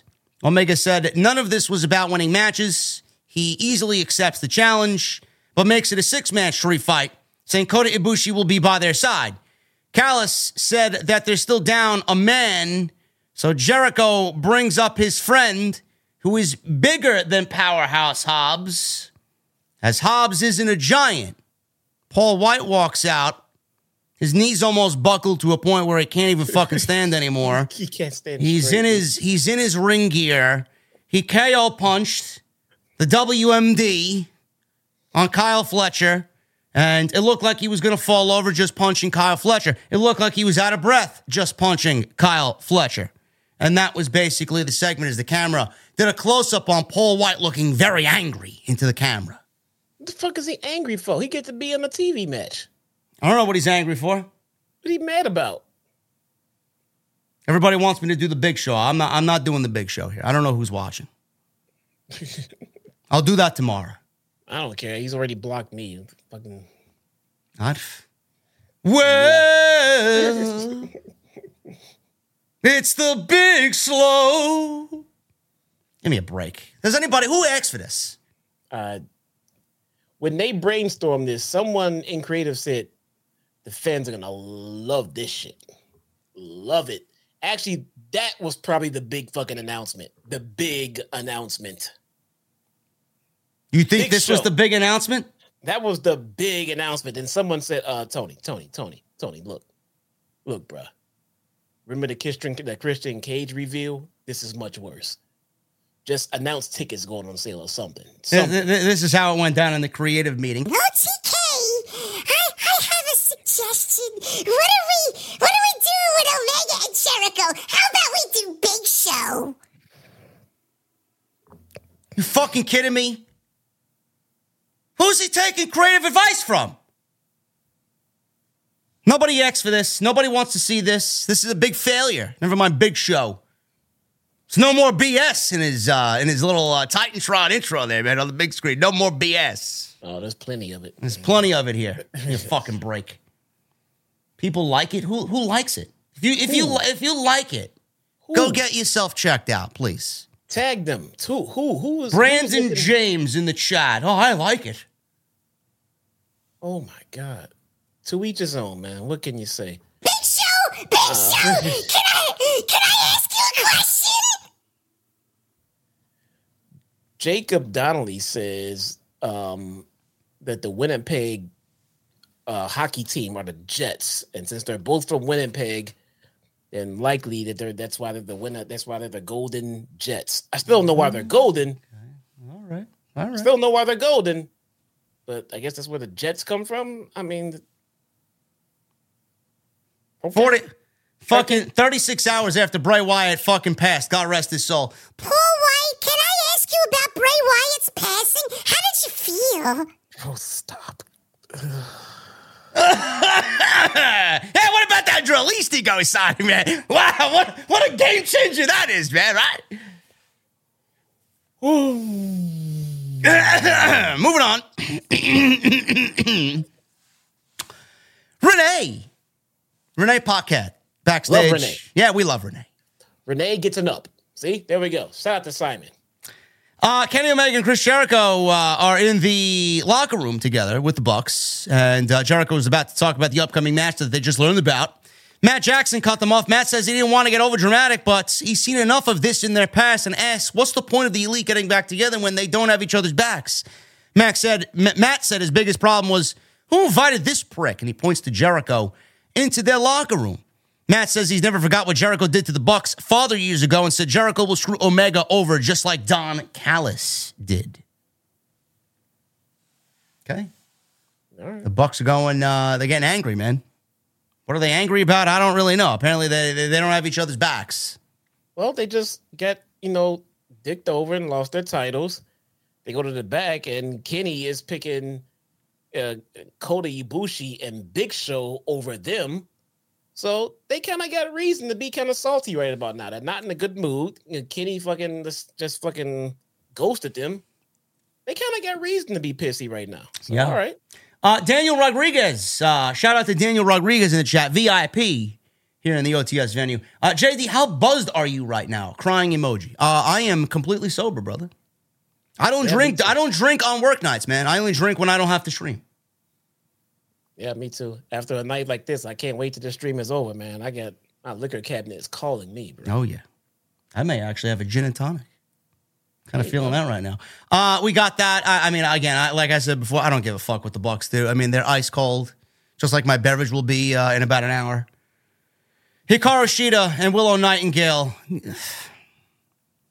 My God. I, I don't know. I'll let you take it, man. I gotta, I gotta, I gotta collect my thoughts. Shida and Willow. Who, who, So- who cares? So let's start with this. Shida can go. Willow, I'm I'm I'm well documented, you know, here saying that how much Shida is great. Willow. Willow is a very good pro wrestler. I mean, both of them fantastic at what they do. I like how Willow is a no nonsense hard hitter. I like when she goes into her uh, one count kick out and starts hulking up. I like that. That's some classic baby face shit. And and Willow is not soft. If you get in the match with Willow, she is gonna punch you. She's gonna fucking kick you, and she is gonna fucking slam you. So you bring that intensity back, and she will equal it, and you'll have a fantastic match this match was not fantastic. All right. I don't know if there was a lack of chemistry. I don't know if there was just the and and, not, and I, I'm keeping into account that the crowd here tonight was god awful, and that does not help any performers in the ring at all. So they have that uh, hill to, to climb as they're doing the match. But at the same time, this is the second week in a row where the women are put in spots, and after the match, it just does not feel good It doesn't look good. It doesn't feel good. It doesn't seem like there's enough care going on in the women's division. And now I understand we got the stuff going on with Skye Blue and Julia Hart and Willow. That's great, but you literally have two women's champions, two, and I don't know which one is the worst of the wear. They are both ice cold. They both seem directionless. At this point, I would love to have Britt Baker back as world champion, but even if we get that, who is she going to feud with? You've run the entire division into just obscurity. There is nothing interesting coming out of the women's division right now, and it's sad because they are all collectively so fucking talented. So talented. You just put something together for them and they'll knock it out of the fucking park, but you're not giving them the support that they fucking need. And it, and it sucks and it shows. Can can can, can can can can we stop defending the fucking title every week, please? You, you you do realize that the the more Shida defends this championship against nobodies who have been nothing but losers on TV, who have not earned the championship match, that it devalues the championship. For some, for some, for some of you, you, you may think it's well. That's not really the case. JD, J, uh, Shida is defending the title and she's making it more prestigious. no, no, that's not what the the women's division needs. The women's division needs fucking story. The women's division needs this champion not to blow through all the fucking challenge that she has in the division in a span of fucking 30 days. Can we stop? Can we come up with actual story here and, and give Shida a rest and maybe build a fucking division around people who are Yes. threatening Shida's reign by, I don't know, winning matches? Yeah. Someone says someone I just saw someone say the best thing in the women's division is Toni Storm. They're they're botching Toni Storm right now. It was so fucking interesting and so it just just I want to see where this goes. You know, where it started off, but now she's coming off as a little annoying. She goes into commercial breaks doing her silent movies. She comes out after a match, struts down the fucking aisle, and then runs and struts the fuck away that Eh, that feels like the wrong direction for what they had Bro. going. What does it matter if Toni eh. wins the championship, which I expect her to because she's the hottest thing in the division? then what? Is she going to defend the title every fucking week? I mean, Yeah. Yeah, yeah. It's I don't know. I, I like the I, I I like the vignette type deals going on with what she was doing. That's great. I like the character itself. That's fucking great. When they started implementing it into you know into the ring and into what she does when she comes out with just coming out, showing up and leaving, and just doing comedic vignettes before commercial breaks. That's starting to take away from the luster and the anticipation of what we thought we were going to get. I thought she was getting ready to finish this transformation by straight dominating the women's division, but she's become more of a comic relief now, and that's just not that's just not in- interesting at all. Uh, where was the decision made to make Luther the butler? I mean, does anybody have a problem with Luther being the butler? I don't fucking care. You don't, I- you don't, you don't care who the butler is. No, I'm not gonna. I'm not gonna lie. Luther being the butler does not bother me in Okay. this gimmick at all. And no, that that it's perfectly fucking fine. You know, she can use a heater, you know, or whatever the case may with Luther may be. That's fine. Um, and Luther is Luther is case. I mean, truth be told, Luther is phenomenal at character work. Fucking phenomenal at fucking gimmick work. Okay, so if his role is to just be a gimmick and a character for Toni Storm, he'll do great. He'll do great but it's I'm just not feeling the direction that they're now going with Toni Storm, you know, herself.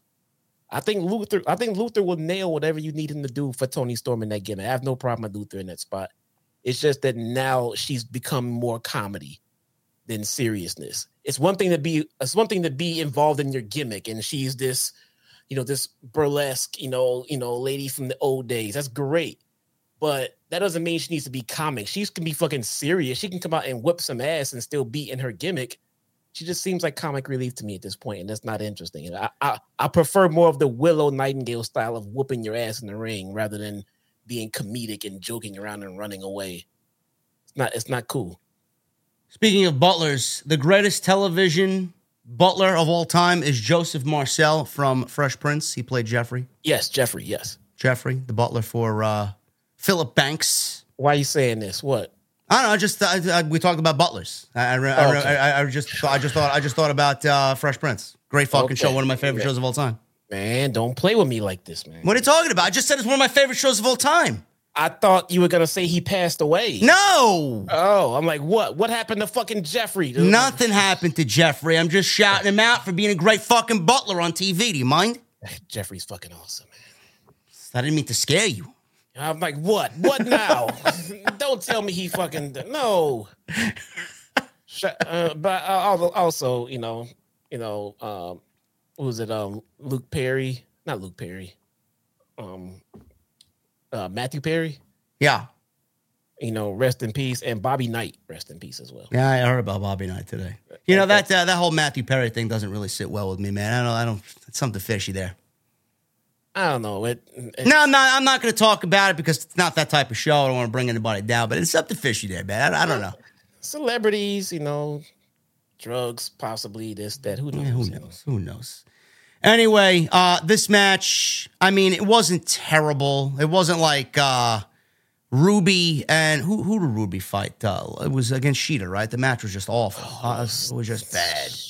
It wasn't that level of bad. no, it but- wasn't. It wasn't that bad. It was not that bad, but it was. It, it just it just felt a little bland. Yeah.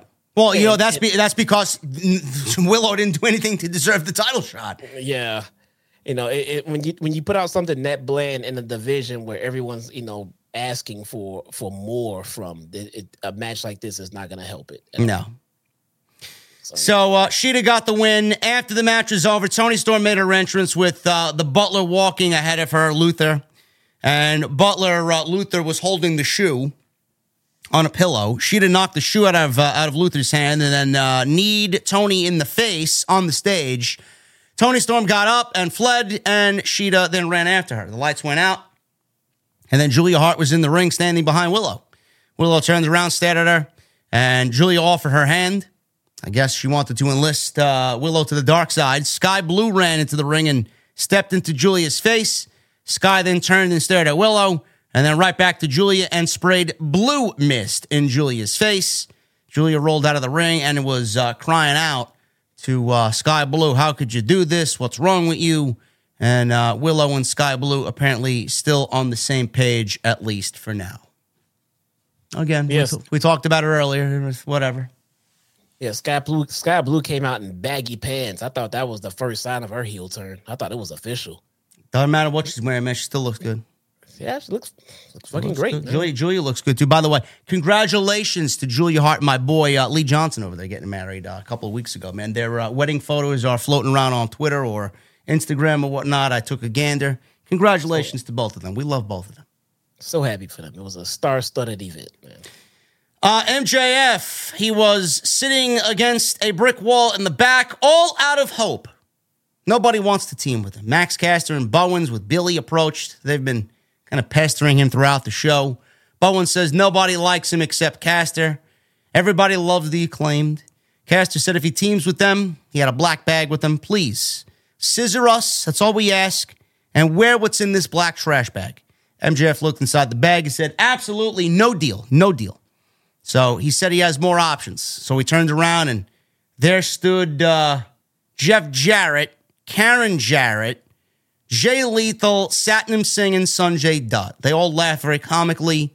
And MJF, he hung his head in absolute disgust. I don't believe I'm all out of options, and this is what's staring me in the face. So you, you knew at that point that MJF had to make a decision that he didn't really want to make. Backstage, Roderick Strong, Mike Bennett, and Matt Taven approached Renee. Strong talked to Adam Cole on the phone and complained that MJF didn't even ask to team with him. Adam Cole told Strong to shut the hell up after he asked, Well, is MJF really the devil? I think he's really the devil. He may be the devil, and MJF uh, is not the devil as far as I am concerned. He should not be. And Adam Cole hung up on Roddy. So that was that. God forbid it was Jeff Jarrett teaming with uh, MJF. Imagine. Anybody but me noticed that it looks like Karen Jarrett was left in the oven a little too long. I didn't notice. Every time they're on my TV, I tend to look away. Looks like she um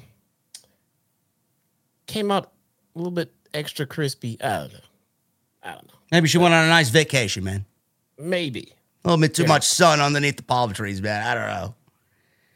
I don't know. Whatever. What? Whatever. Another read. Karen Jarrett on fucking TV. Really?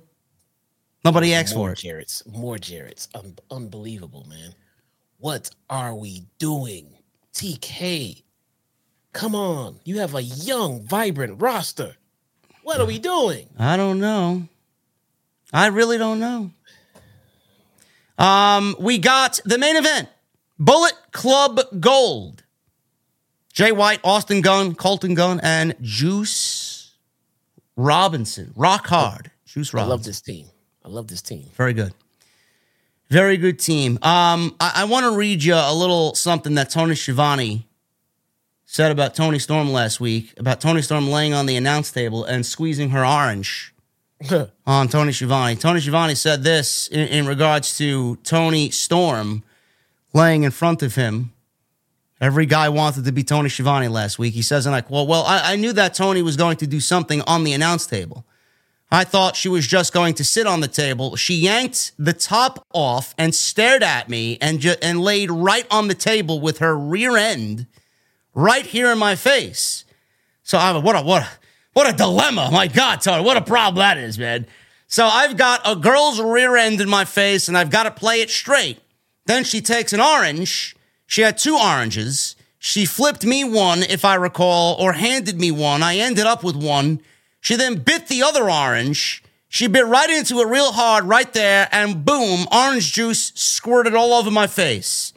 I took that orange and lobbed it over towards Dasha's lap when we went to break.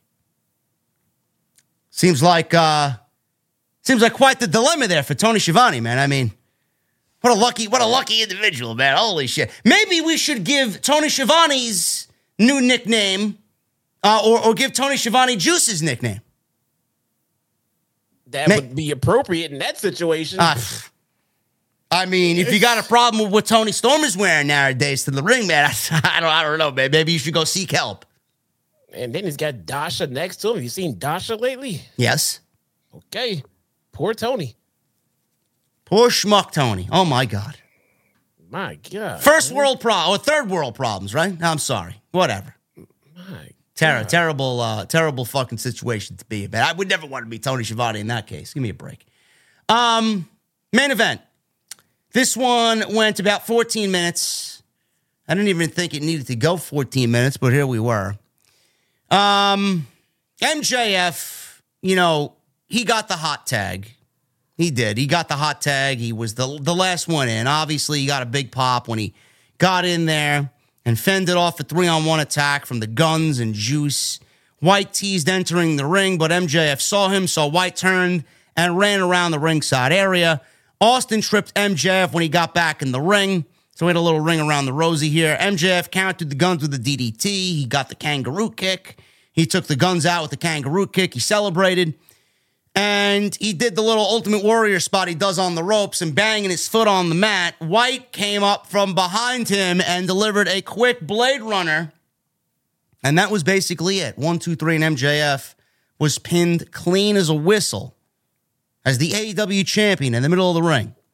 Taz mentioned that this is a boost for the challenger going into the pay per view.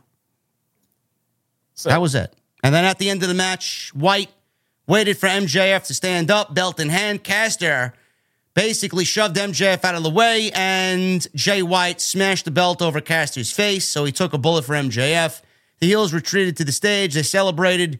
And then at the end of the show, MJF with the acclaimed did a four way scissor. And that's the way the show went off the air. all right. So it looked like the ending they wanted to get to was was Max taking the shot for MJF. Yeah. Um, and for some reason, I don't get, but for some reason, they wanted MJF to eat a pin from Jay White. So, what would I have done to have this make a little bit more sense? Um, instead of MJF going around and looking like a, a, a homeless fucking hobo in the locker room trying to find tag team partners, I would have had Max not give a shit and say, I don't give a shit. I don't have tag team partners and I don't fucking need them. I'll go out there myself and fight all of you fucking a-holes. I don't give a shit. Have him go out there and put up the best fight that he can. I mean, make the champ look good. But if MJF is gonna get pinned, it's because he fucking lost to three other dudes. That's why, or two other dudes, you know, or, eh, eh, or three other dudes. So that would be the only way. And at the end, at the end, have Max come run out, and when he's about to take that fucking shot with the belt, then he hops into the ring and t- eats that fucking shot from Max at uh, at the end. That'll get you to where you want to go with that ending it keeps Max looking much stronger than having him walking around, can't find any fucking friends, finds fucking two friends, and go out there and still loses clean. No, he lost clean because he lost three on one. And he told the acclaim to stay out of his business because he didn't want he wanted to do this shit himself. And at the end, Max couldn't take it anymore. Max fucking runs out and eats that fucking title shot, makes MJF look down at him like he didn't have to fucking do that. I could at least fucking scissor the guy for it. Done. Still wouldn't be happy about the champion losing, but at least he lost because it was three on one. Listen, I said my I said my piece right in the beginning. I don't want to repeat myself. I I, I hate I hate the world champion losing when he doesn't have to lose. I, I am never. I mean, there is a rare occasion where that makes sense. If he's not ready to drop the title, he should not be losing on, on, on television. Number one. Number two, he looked weak throughout the entire show, looking like a fucking down and out fucking loser. Oh, nobody yeah. likes me. Oh, no, I can't find a partner. Oh, this and that. Meanwhile, the acclaimed was the best fucking option that you had. No, it wasn't. You had everybody else who's been begging for a title shot, asking for MJF to give them a title shot. All right, you got something that I need. I need your services. I'll give you a fucking title shot when you help me get my title back. Right. That's the, that's the story. Meanwhile, we got Max Caster and MJF and their fucking online bromance, mostly from Max Caster, playing out on television because they want to play into the fucking internet mark. Like, really? Yeah. And, and then we get the champion losing clean. He got his belt stolen and he sends the crowd, crowd home happy and, and scissors to, to end the show. Meanwhile, Jay White's walking around with your property.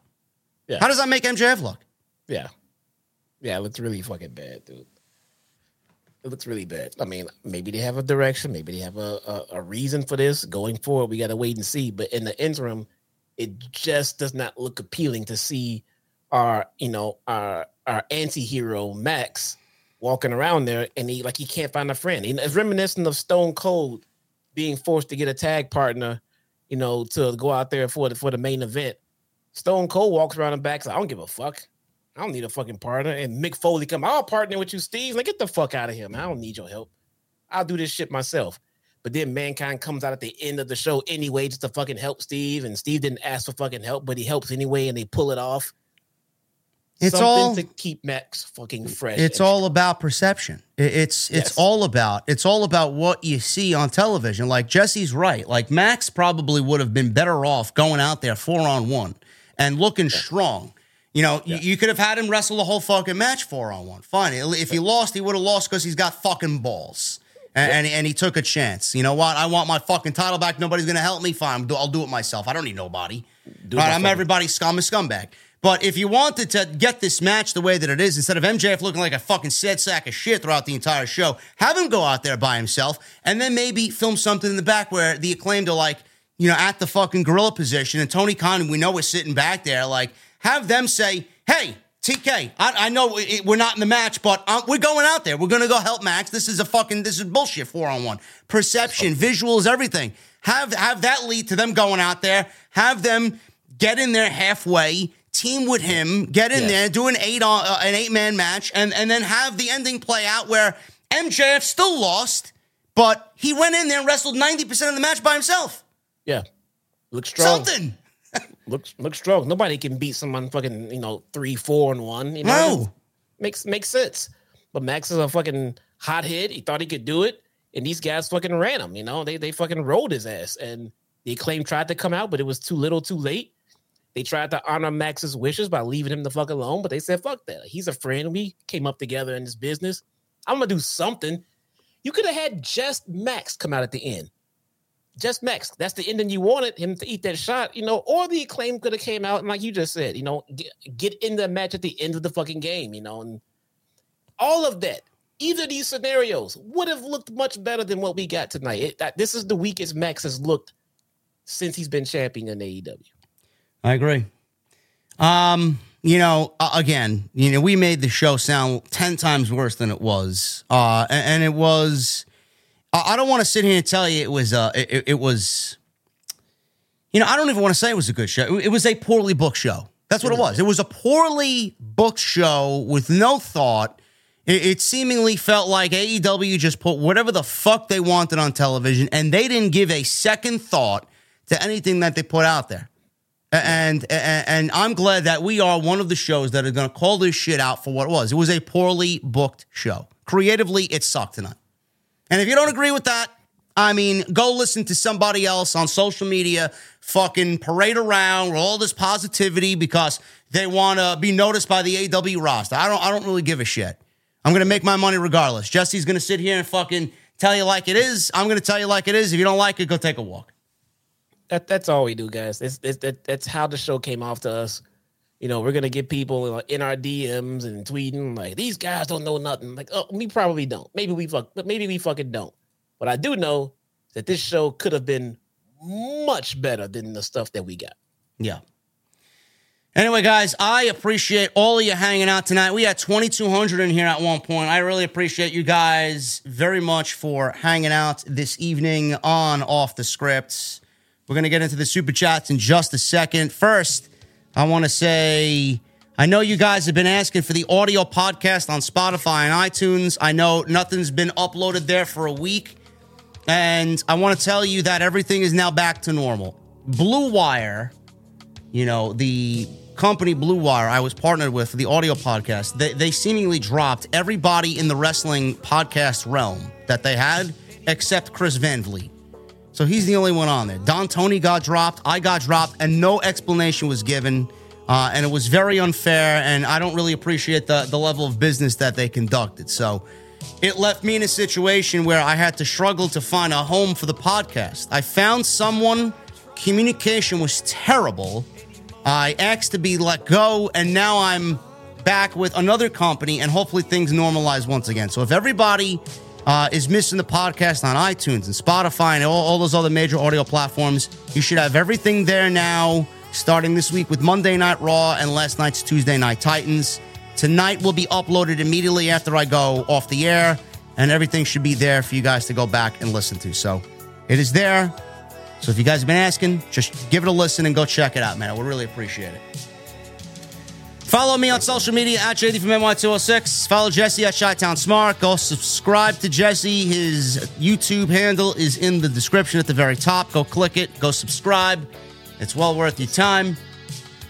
And, And- also, let me get a quick minute here. Yeah. So go to my channel, check it out. What am I doing? I'm covering Impact. Um Impact is a passion project that I'm gonna take on. All right, I've already taken it on. Um, my guy right here next to me has WWE on lockdown. All right, we do AEW together. And when I started doing this, you know, we agreed that I don't want to stream when he's streaming. I don't want we share the same audience, even the small audience that I have. I don't want anybody on my stream watching me when JD is on, so I don't stream the same time as him. So I'm trying to branch out and do something outside of what we're doing here, and I want to see if it works. All right. So um, I'm gonna get ready to expand my show.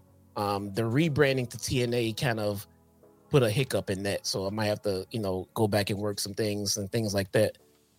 But um, I'm not here to sell anybody on how good Impact is. I know how good Impact is, and I tell you guys how good it is. And if you don't agree or don't like it, it's probably just not your cup of tea.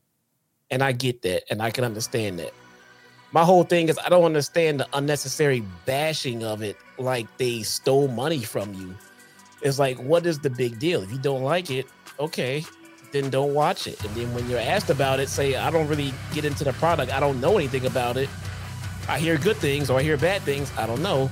But I can't shit on it because I don't watch it. Basically, what I'm asking for is from this guy and you guys in the chat and everything like that is a little professional courtesy. That's it. We're a family here at the OTS family and and we support each other at the end of the day.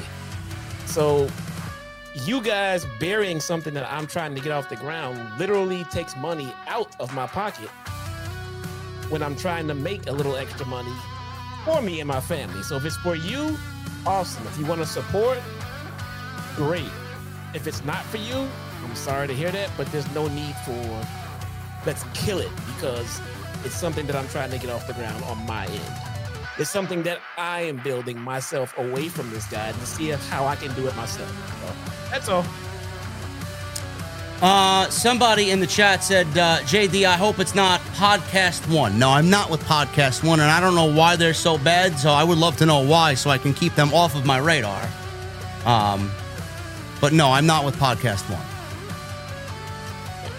Um, again, go check out all the other content on the channel. The audio stuff is up and will continue to be up. Sorry for the uh, week where there was no content being filtered out to those audio platforms, but everything is now rectified. So hopefully uh, things get back to normal. Blue Wire really fucked me over because that was a nice chunk of change every month, but you know can't expect everybody to be professional in the uh, in the wrestling space. But uh, but yes, go check out Jesse cover Impact and uh, Swerve. Apparently is wrestling Speedball Mike Bailey at the House of Glory show on December 1st. And yes, I said I didn't like independent wrestling, but that's not an independent wrestling match. That's a big time. That's a big time match. You work for House of Glory, right? Yeah. Okay. The Yeah. indie company, right? Yeah. Okay. Awesome. I don't have to like indie wrestling, but I do like the place that I work for. I love the place that I work for. The indie company. We do. We don't. We don't look. We don't put on a show like regular indie promotions do. With higher production value. Yeah. I would like to think so. Maybe I don't. I don't watch the shows back on Premier Network. Maybe I'm wrong. I don't know. Have you? Seen the shows. yes. Production's not good, huh? Impact is better. Yes, I. Well, you would think so, being that they are uh, funded fairly well, right? Not quite funded as WWE and AEW. So not as good as them, but All right. better than the place that you work for that you don't like. So, Uh, Joseph Taylor with a two dollar, uh, seven dollar super chat. Sorry, seven dollar super chat. JD Jesse, I think Solo and Damian Priest need to win Saturday at Crown Jewel. Okay. I don't think Jesse will be watching Crown Jewel. I don't know. Sometimes the, the timing of those shows fall in my day where I'm not really doing too much. And I'll pull it up if I have nothing else going on. 10 May, 46 months in the venue. This man is two months away from the elusive Mustang emote. Oh my goodness. 10 May, thank you, brother. He's the longest reigning and defending OTS VIP in the venue. That's awesome, man. That's what's up. Dwayne Jackson with $10, $10 in Super Chat. The announcement for early tickets for All In 2024 going on sale is the worst announcement. TK could have waited for Revolution for that. I was hoping for streaming service announcement. Uh, I know we're going to be getting the streaming service announcement, but uh, I think the logistics still need to be worked out about that. I think after World's End, I think we'll get that announcement. Uh, Michelle Moran with a $2 Super Chat. Maybe a trios title win for Sting Darby and Adam Copeland. No. Scripps, 27 months and counting. Proud to be an OTS OG. Scripps, thank you, brother. Tony Brown with a 499. Bullet Club Gold is the real deal. And yes, Jesse, I saw Skye Blue. Oh, man. Oh, yeah. Baggy jeans, though, man. It's turn heel. One winged Will Will with a seven months. Lucky seven. Love you, JD. Tell Jesse don't be upset about seeing Paul Wight tonight.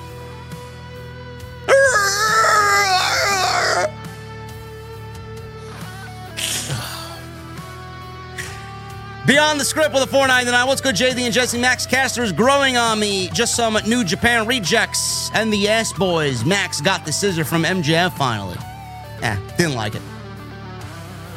Max is growing on me. Ew. Jedi Joker, 29 months. I thought tonight was a pretty lackluster show. TK's big announcement could have been a Twitter post. Paul Wight and the acclaimed were predictable. Yes. Derek Anawayi, new membership. I'm surprised, Derek. I thought you were a VIP here, man. But thank you again, regardless, for becoming a member here on OTS. Tommy Brannigan with a $5 super chat. JD and Jesse, awesome show as always. The best podcasters in the IWC OTS for life. Thank you, Tommy. Triple M with a new membership. Triple M, what the fuck are you drinking? Uh, Rage with a $100 super chat. I appreciate you, Rage. We love you. Hopefully, all is well at home there. Thank you for the 100. Uh, Triple M with a $5 super chat. The state of Bungie and Destiny 2 and the layoff of Salvatori uh, Salvatori has me singing Red Skies. Finally rejoined the VIP club. Keep doing your thing, champ. Uh, yeah, man, that Bungie uh, Destiny 2 thing is uh, very concerning, man. The, the game the game may be finished. Honestly, I know it's all doom and gloom right now, but I think a lot of people are gonna. I think a lot of people are gonna just quit.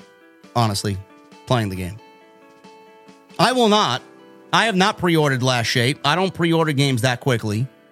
I was gonna pre-order it anyway as soon as we got closer to the the, the uh, release, but now we have till June, so I'll wait till June to pre pre-order. I would have thought about it if the exclusive uh, exotic that came with it was actually really good. But it's not. Uh, I'll wait. It's not. It's not a meta gun, so it is what it is. Uh, phase B. I am in the gym three days a week, brother. Only took a little bit of uh, a break because I had to go away for a couple of days to go do personal shit, but uh, I am back. Uh, Triple M, thank you, brother. Tenario with a 999. JD, did you like the WWE Taboo Tuesday, Cyber Sunday pay per view concept? No, I did not because they were all predetermined. How could you enjoy it if WWE manipulates the entire show? It's not really fans' choice. Scripts with a $5 super chat. I've got a major announcement. Tony Khan's announcements suck. Yeah, tonight was uh tonight was a fail. The Cake with a $5 super chat. The Elite were Ring of Honor six man tag team champions, but didn't appear on Ring of Honor at all. They're Really? the they're the, well, that's that's new to me. I mean, I wouldn't have known. I don't watch Ring of Dark. Uh, they're the E in AEW, but they are part timers now. They're barely on TV nowadays. Well, I, I I think they've lost a lot of their luster, to be quite honest with you. And I think the whole CM Punk situation didn't really make them look good to certain people. That didn't help. No. That didn't help. And like I said, they're they're not they're not doing anything of interest on TV. No. You just leave everybody's minds, you know, wandering, and if they're gonna wander, they're gonna wander into you and the CM Punk shit because you're not doing anything else. No. The shit with Punk is more interesting than what you're doing on TV, and that shouldn't be.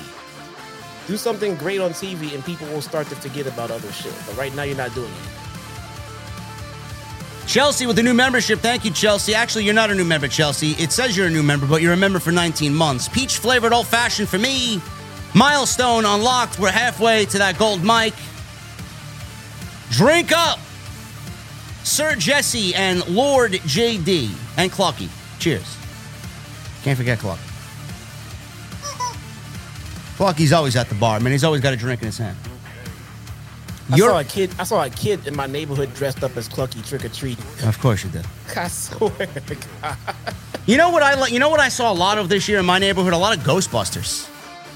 Oh, Spider Man dominated my neighborhood. Yeah, a lot of Spider Man stuff. I see. I seen some Spider Man. A lot of Marvel stuff. I would have. I would assume New York was, is littered with Spider Man because it's based in New York. Yeah. Uh, Yuri Lover with a five dollar super chat. JD, if you can date any female wrestlers in WWE or AEW currently, who would it be? That's a very weird question, Yuri, but uh, I will entertain your question. Uh, it, uh, it would be. Uh, I I would probably go out there and say, um, if I have to choose one from each company, Skye Blue in AEW. Whoa, whoa, whoa, whoa! What happened to? Uh, Tony, happened to Tony Time? Uh, Tony time. I mean, it could be Tony time anytime. It's just, uh, uh, you know, Skye Blue's more my flavor now. I don't know. Oh man, see, happens when you hang around Chicagoans too much. Uh, I know, I know. And um, on WWE, you know, it, w- it would have been Sasha, but she's not there. I think Sasha's gorgeous, but um, I don't know. Who, who there's I know NXT's got a couple of good-looking women, man. so I mean, say, are you still thinking about this? What is your problem, man? And then Nikita Lyons. Thank you. uh, Done. Over. You know, uh, Lola Vice. Ooh. Go look up Lola Vice, and then, and then you'll say who? Oh, Is you'll she be gonna like, be better? Is she gonna be better than Nikita Lyons? bro, just go look at her fucking Instagram or her Twitter, bro. Chat. Jesse doesn't know who Lola Vice is, man. Please, just will you fucking educate this clown, please? I'm gonna look right now, and if she's not better than Nikita Lyons, Roxanne Perez. I mean, she's a hottie too. You know, you gotta love Roxanne. Cora Jade. Yeah, Cora Jade's all right. bro, she's she's gorgeous. Oh, she's Okay. hot. Okay. But is she better than Nikita Lyons? Nah, I don't think No. that's why I mentioned her first. That- oh God, man. Yeah, she's she's she's got it for sure. Yeah. Anna Jay's another one. Now, listen, you can't go wrong, man. You can't go wrong. There's some attractive women in uh, in the world of pro wrestling. Thank you, Yuri. Chelsea, thank you for your 19 months. Clint Bond with $10. I go back and think, and it started to falter a bit when Tony bought Ring of Honor. That is when the consistent quality started to waver. Also, I don't want to see a single damn low rent Ring of Honor belt on our AEW TV. If he wants to put a Ring of Honor belt on someone, they should be in Ring of Honor until losing. You said it, brother. I didn't. Absolutely feel the same way. Uh, uh, I, I don't know why you look like Brad Shepard in your profile picture, but uh, hopefully that is that is you, Clint, and not Brad Shepard. El Mase with a ten dollars super chat, dressed up as Larry the dog yesterday. One scariest costume.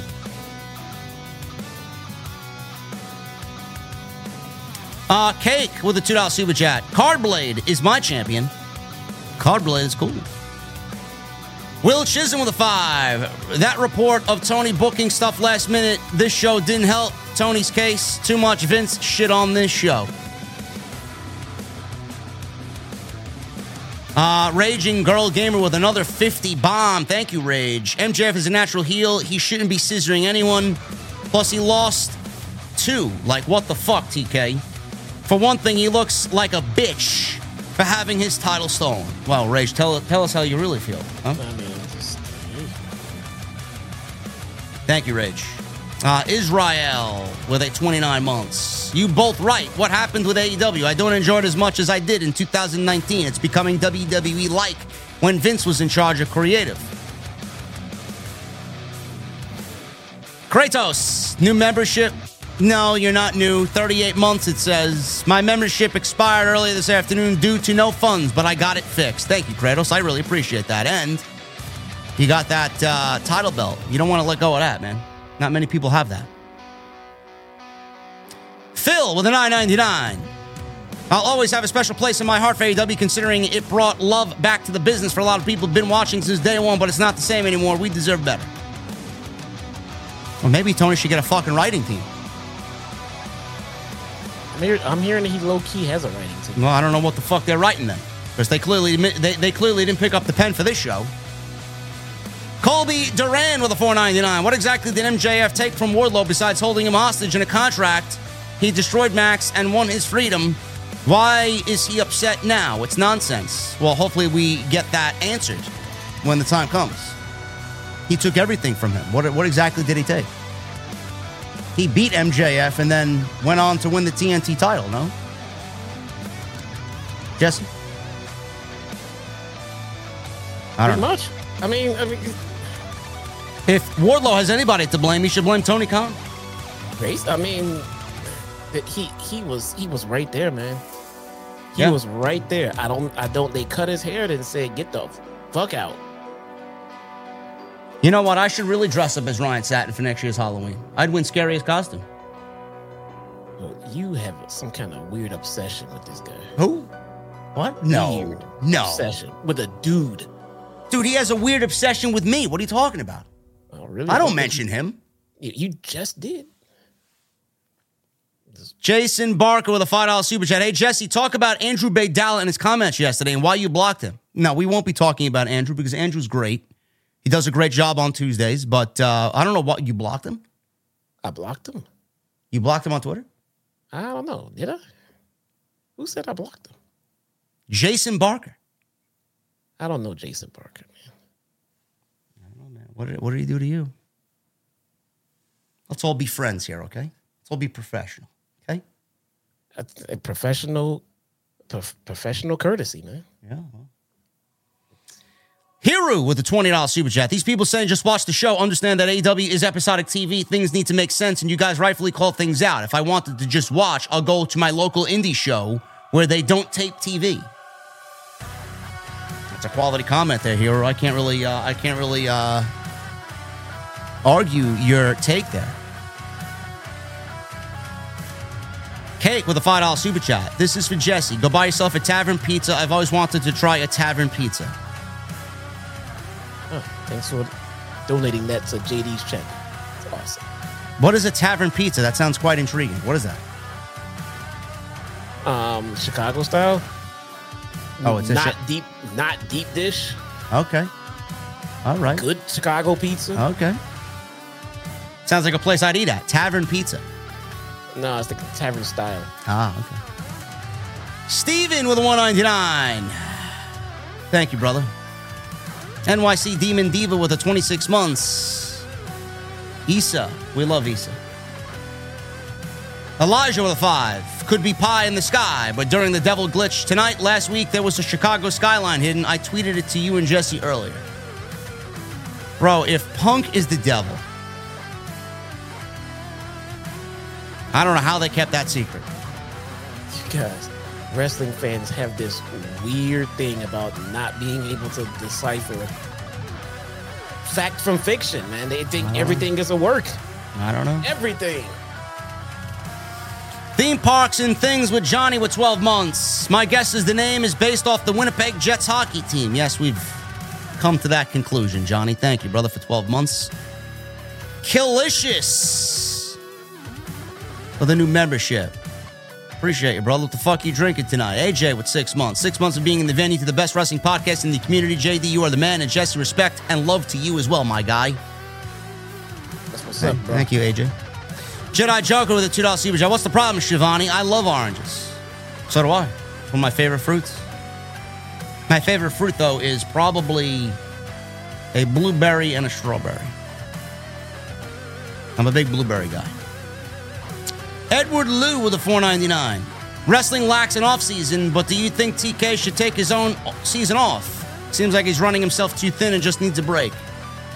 Bro, the man works 80 plus hours a week. TK could definitely, absolutely establish an off season for his rosters. It's so damn huge, he can rotate their schedules. Yep. Take a lot of, you know, I get it takes a lot of work and manipulating and moving parts and shit, but it can be done. Captain Solo with a $5 super chat. All hail the undisputed IWC tribal chief. Hope you and your fur babies are doing well, JD. They are doing well. Thank you, Solo. Will Chisholm with a 10. It's crazy how Tony Khan booking is so up and down. I wonder what made this happen, but I knew something was up when Tony says he don't listen to fans who just try to help. I don't give a fuck if he listens or not. If it's good, if it's good. If it's bad, it's bad, and I'll let you know. He listens to fans. Joseph Taylor with a $5 super chat. JD Jesse, what does WWE do after Judgment Day ends? I can see Finn and Damian leave WWE. In my opinion, what's left for Finn and Damian to do in WWE? Finn and Damian Priest are not leaving WWE. Triple H is not letting either one of those guys go. And theme parks and things with Johnny, $10 super chat. From one Mustang owner to another. Keep up the great work, JD. And yes, you to Jesse. And how do I find that version of the Mortal Kombat song? Just look up Andy James Mortal Kombat. He's playing it live in his studio on guitar. And it's, it is not a copyright No, it's a video game. for the song. Yeah, it's not. It's not on. A, it's not. It's not anywhere. He's not. He doesn't have it on an album or anything. It's just. It's just him fucking around. Awesome. Yeah. Um. Yeah, that's it. That's all the super chats, guys. We appreciate you hanging out tonight on this AEW Dynamite post show. You guys are great. Again, follow us on social media at JD from NY206, Twitter, Instagram, TikTok, and Cameo. Go follow Jesse at the Chi-Town Smark handle on Twitter. Same at on YouTube. And I'll be back tomorrow with something. I don't know what I'll be back with, but I'll be back with something.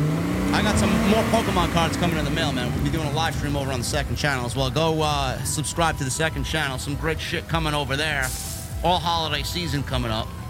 The cards are on my Christmas list. And um, the Call of Duty Modern Warfare 3 campaign for all those who have ordered the game early comes out tomorrow. I, I am thinking about streaming that on the second channel. Maybe. Maybe. No problem. Oh, they get a, a new campaign mode. Yeah. What's the game? Is it is it, it MW MW3. MW3. Yeah. Okay. Nice. All right. So we All will see. Uh, I appreciate you guys very much. Again, hit that subscribe button down below if you're new. I'd love if you subscribe, become a part of the family. We uh, we love pro wrestling here, man. If I tell you anything, we love pro wrestling. We may be hard, we may be violent sometimes with our opinions, but we all love pro wrestling. So hopefully you understand that. The audio stuff is back up, so go check that stuff out for everybody that's been wanting the audio stuff. And again, please hit that thumbs up. Let's try for a It's thousand. more. It's more JD from NY. The second check. Yes.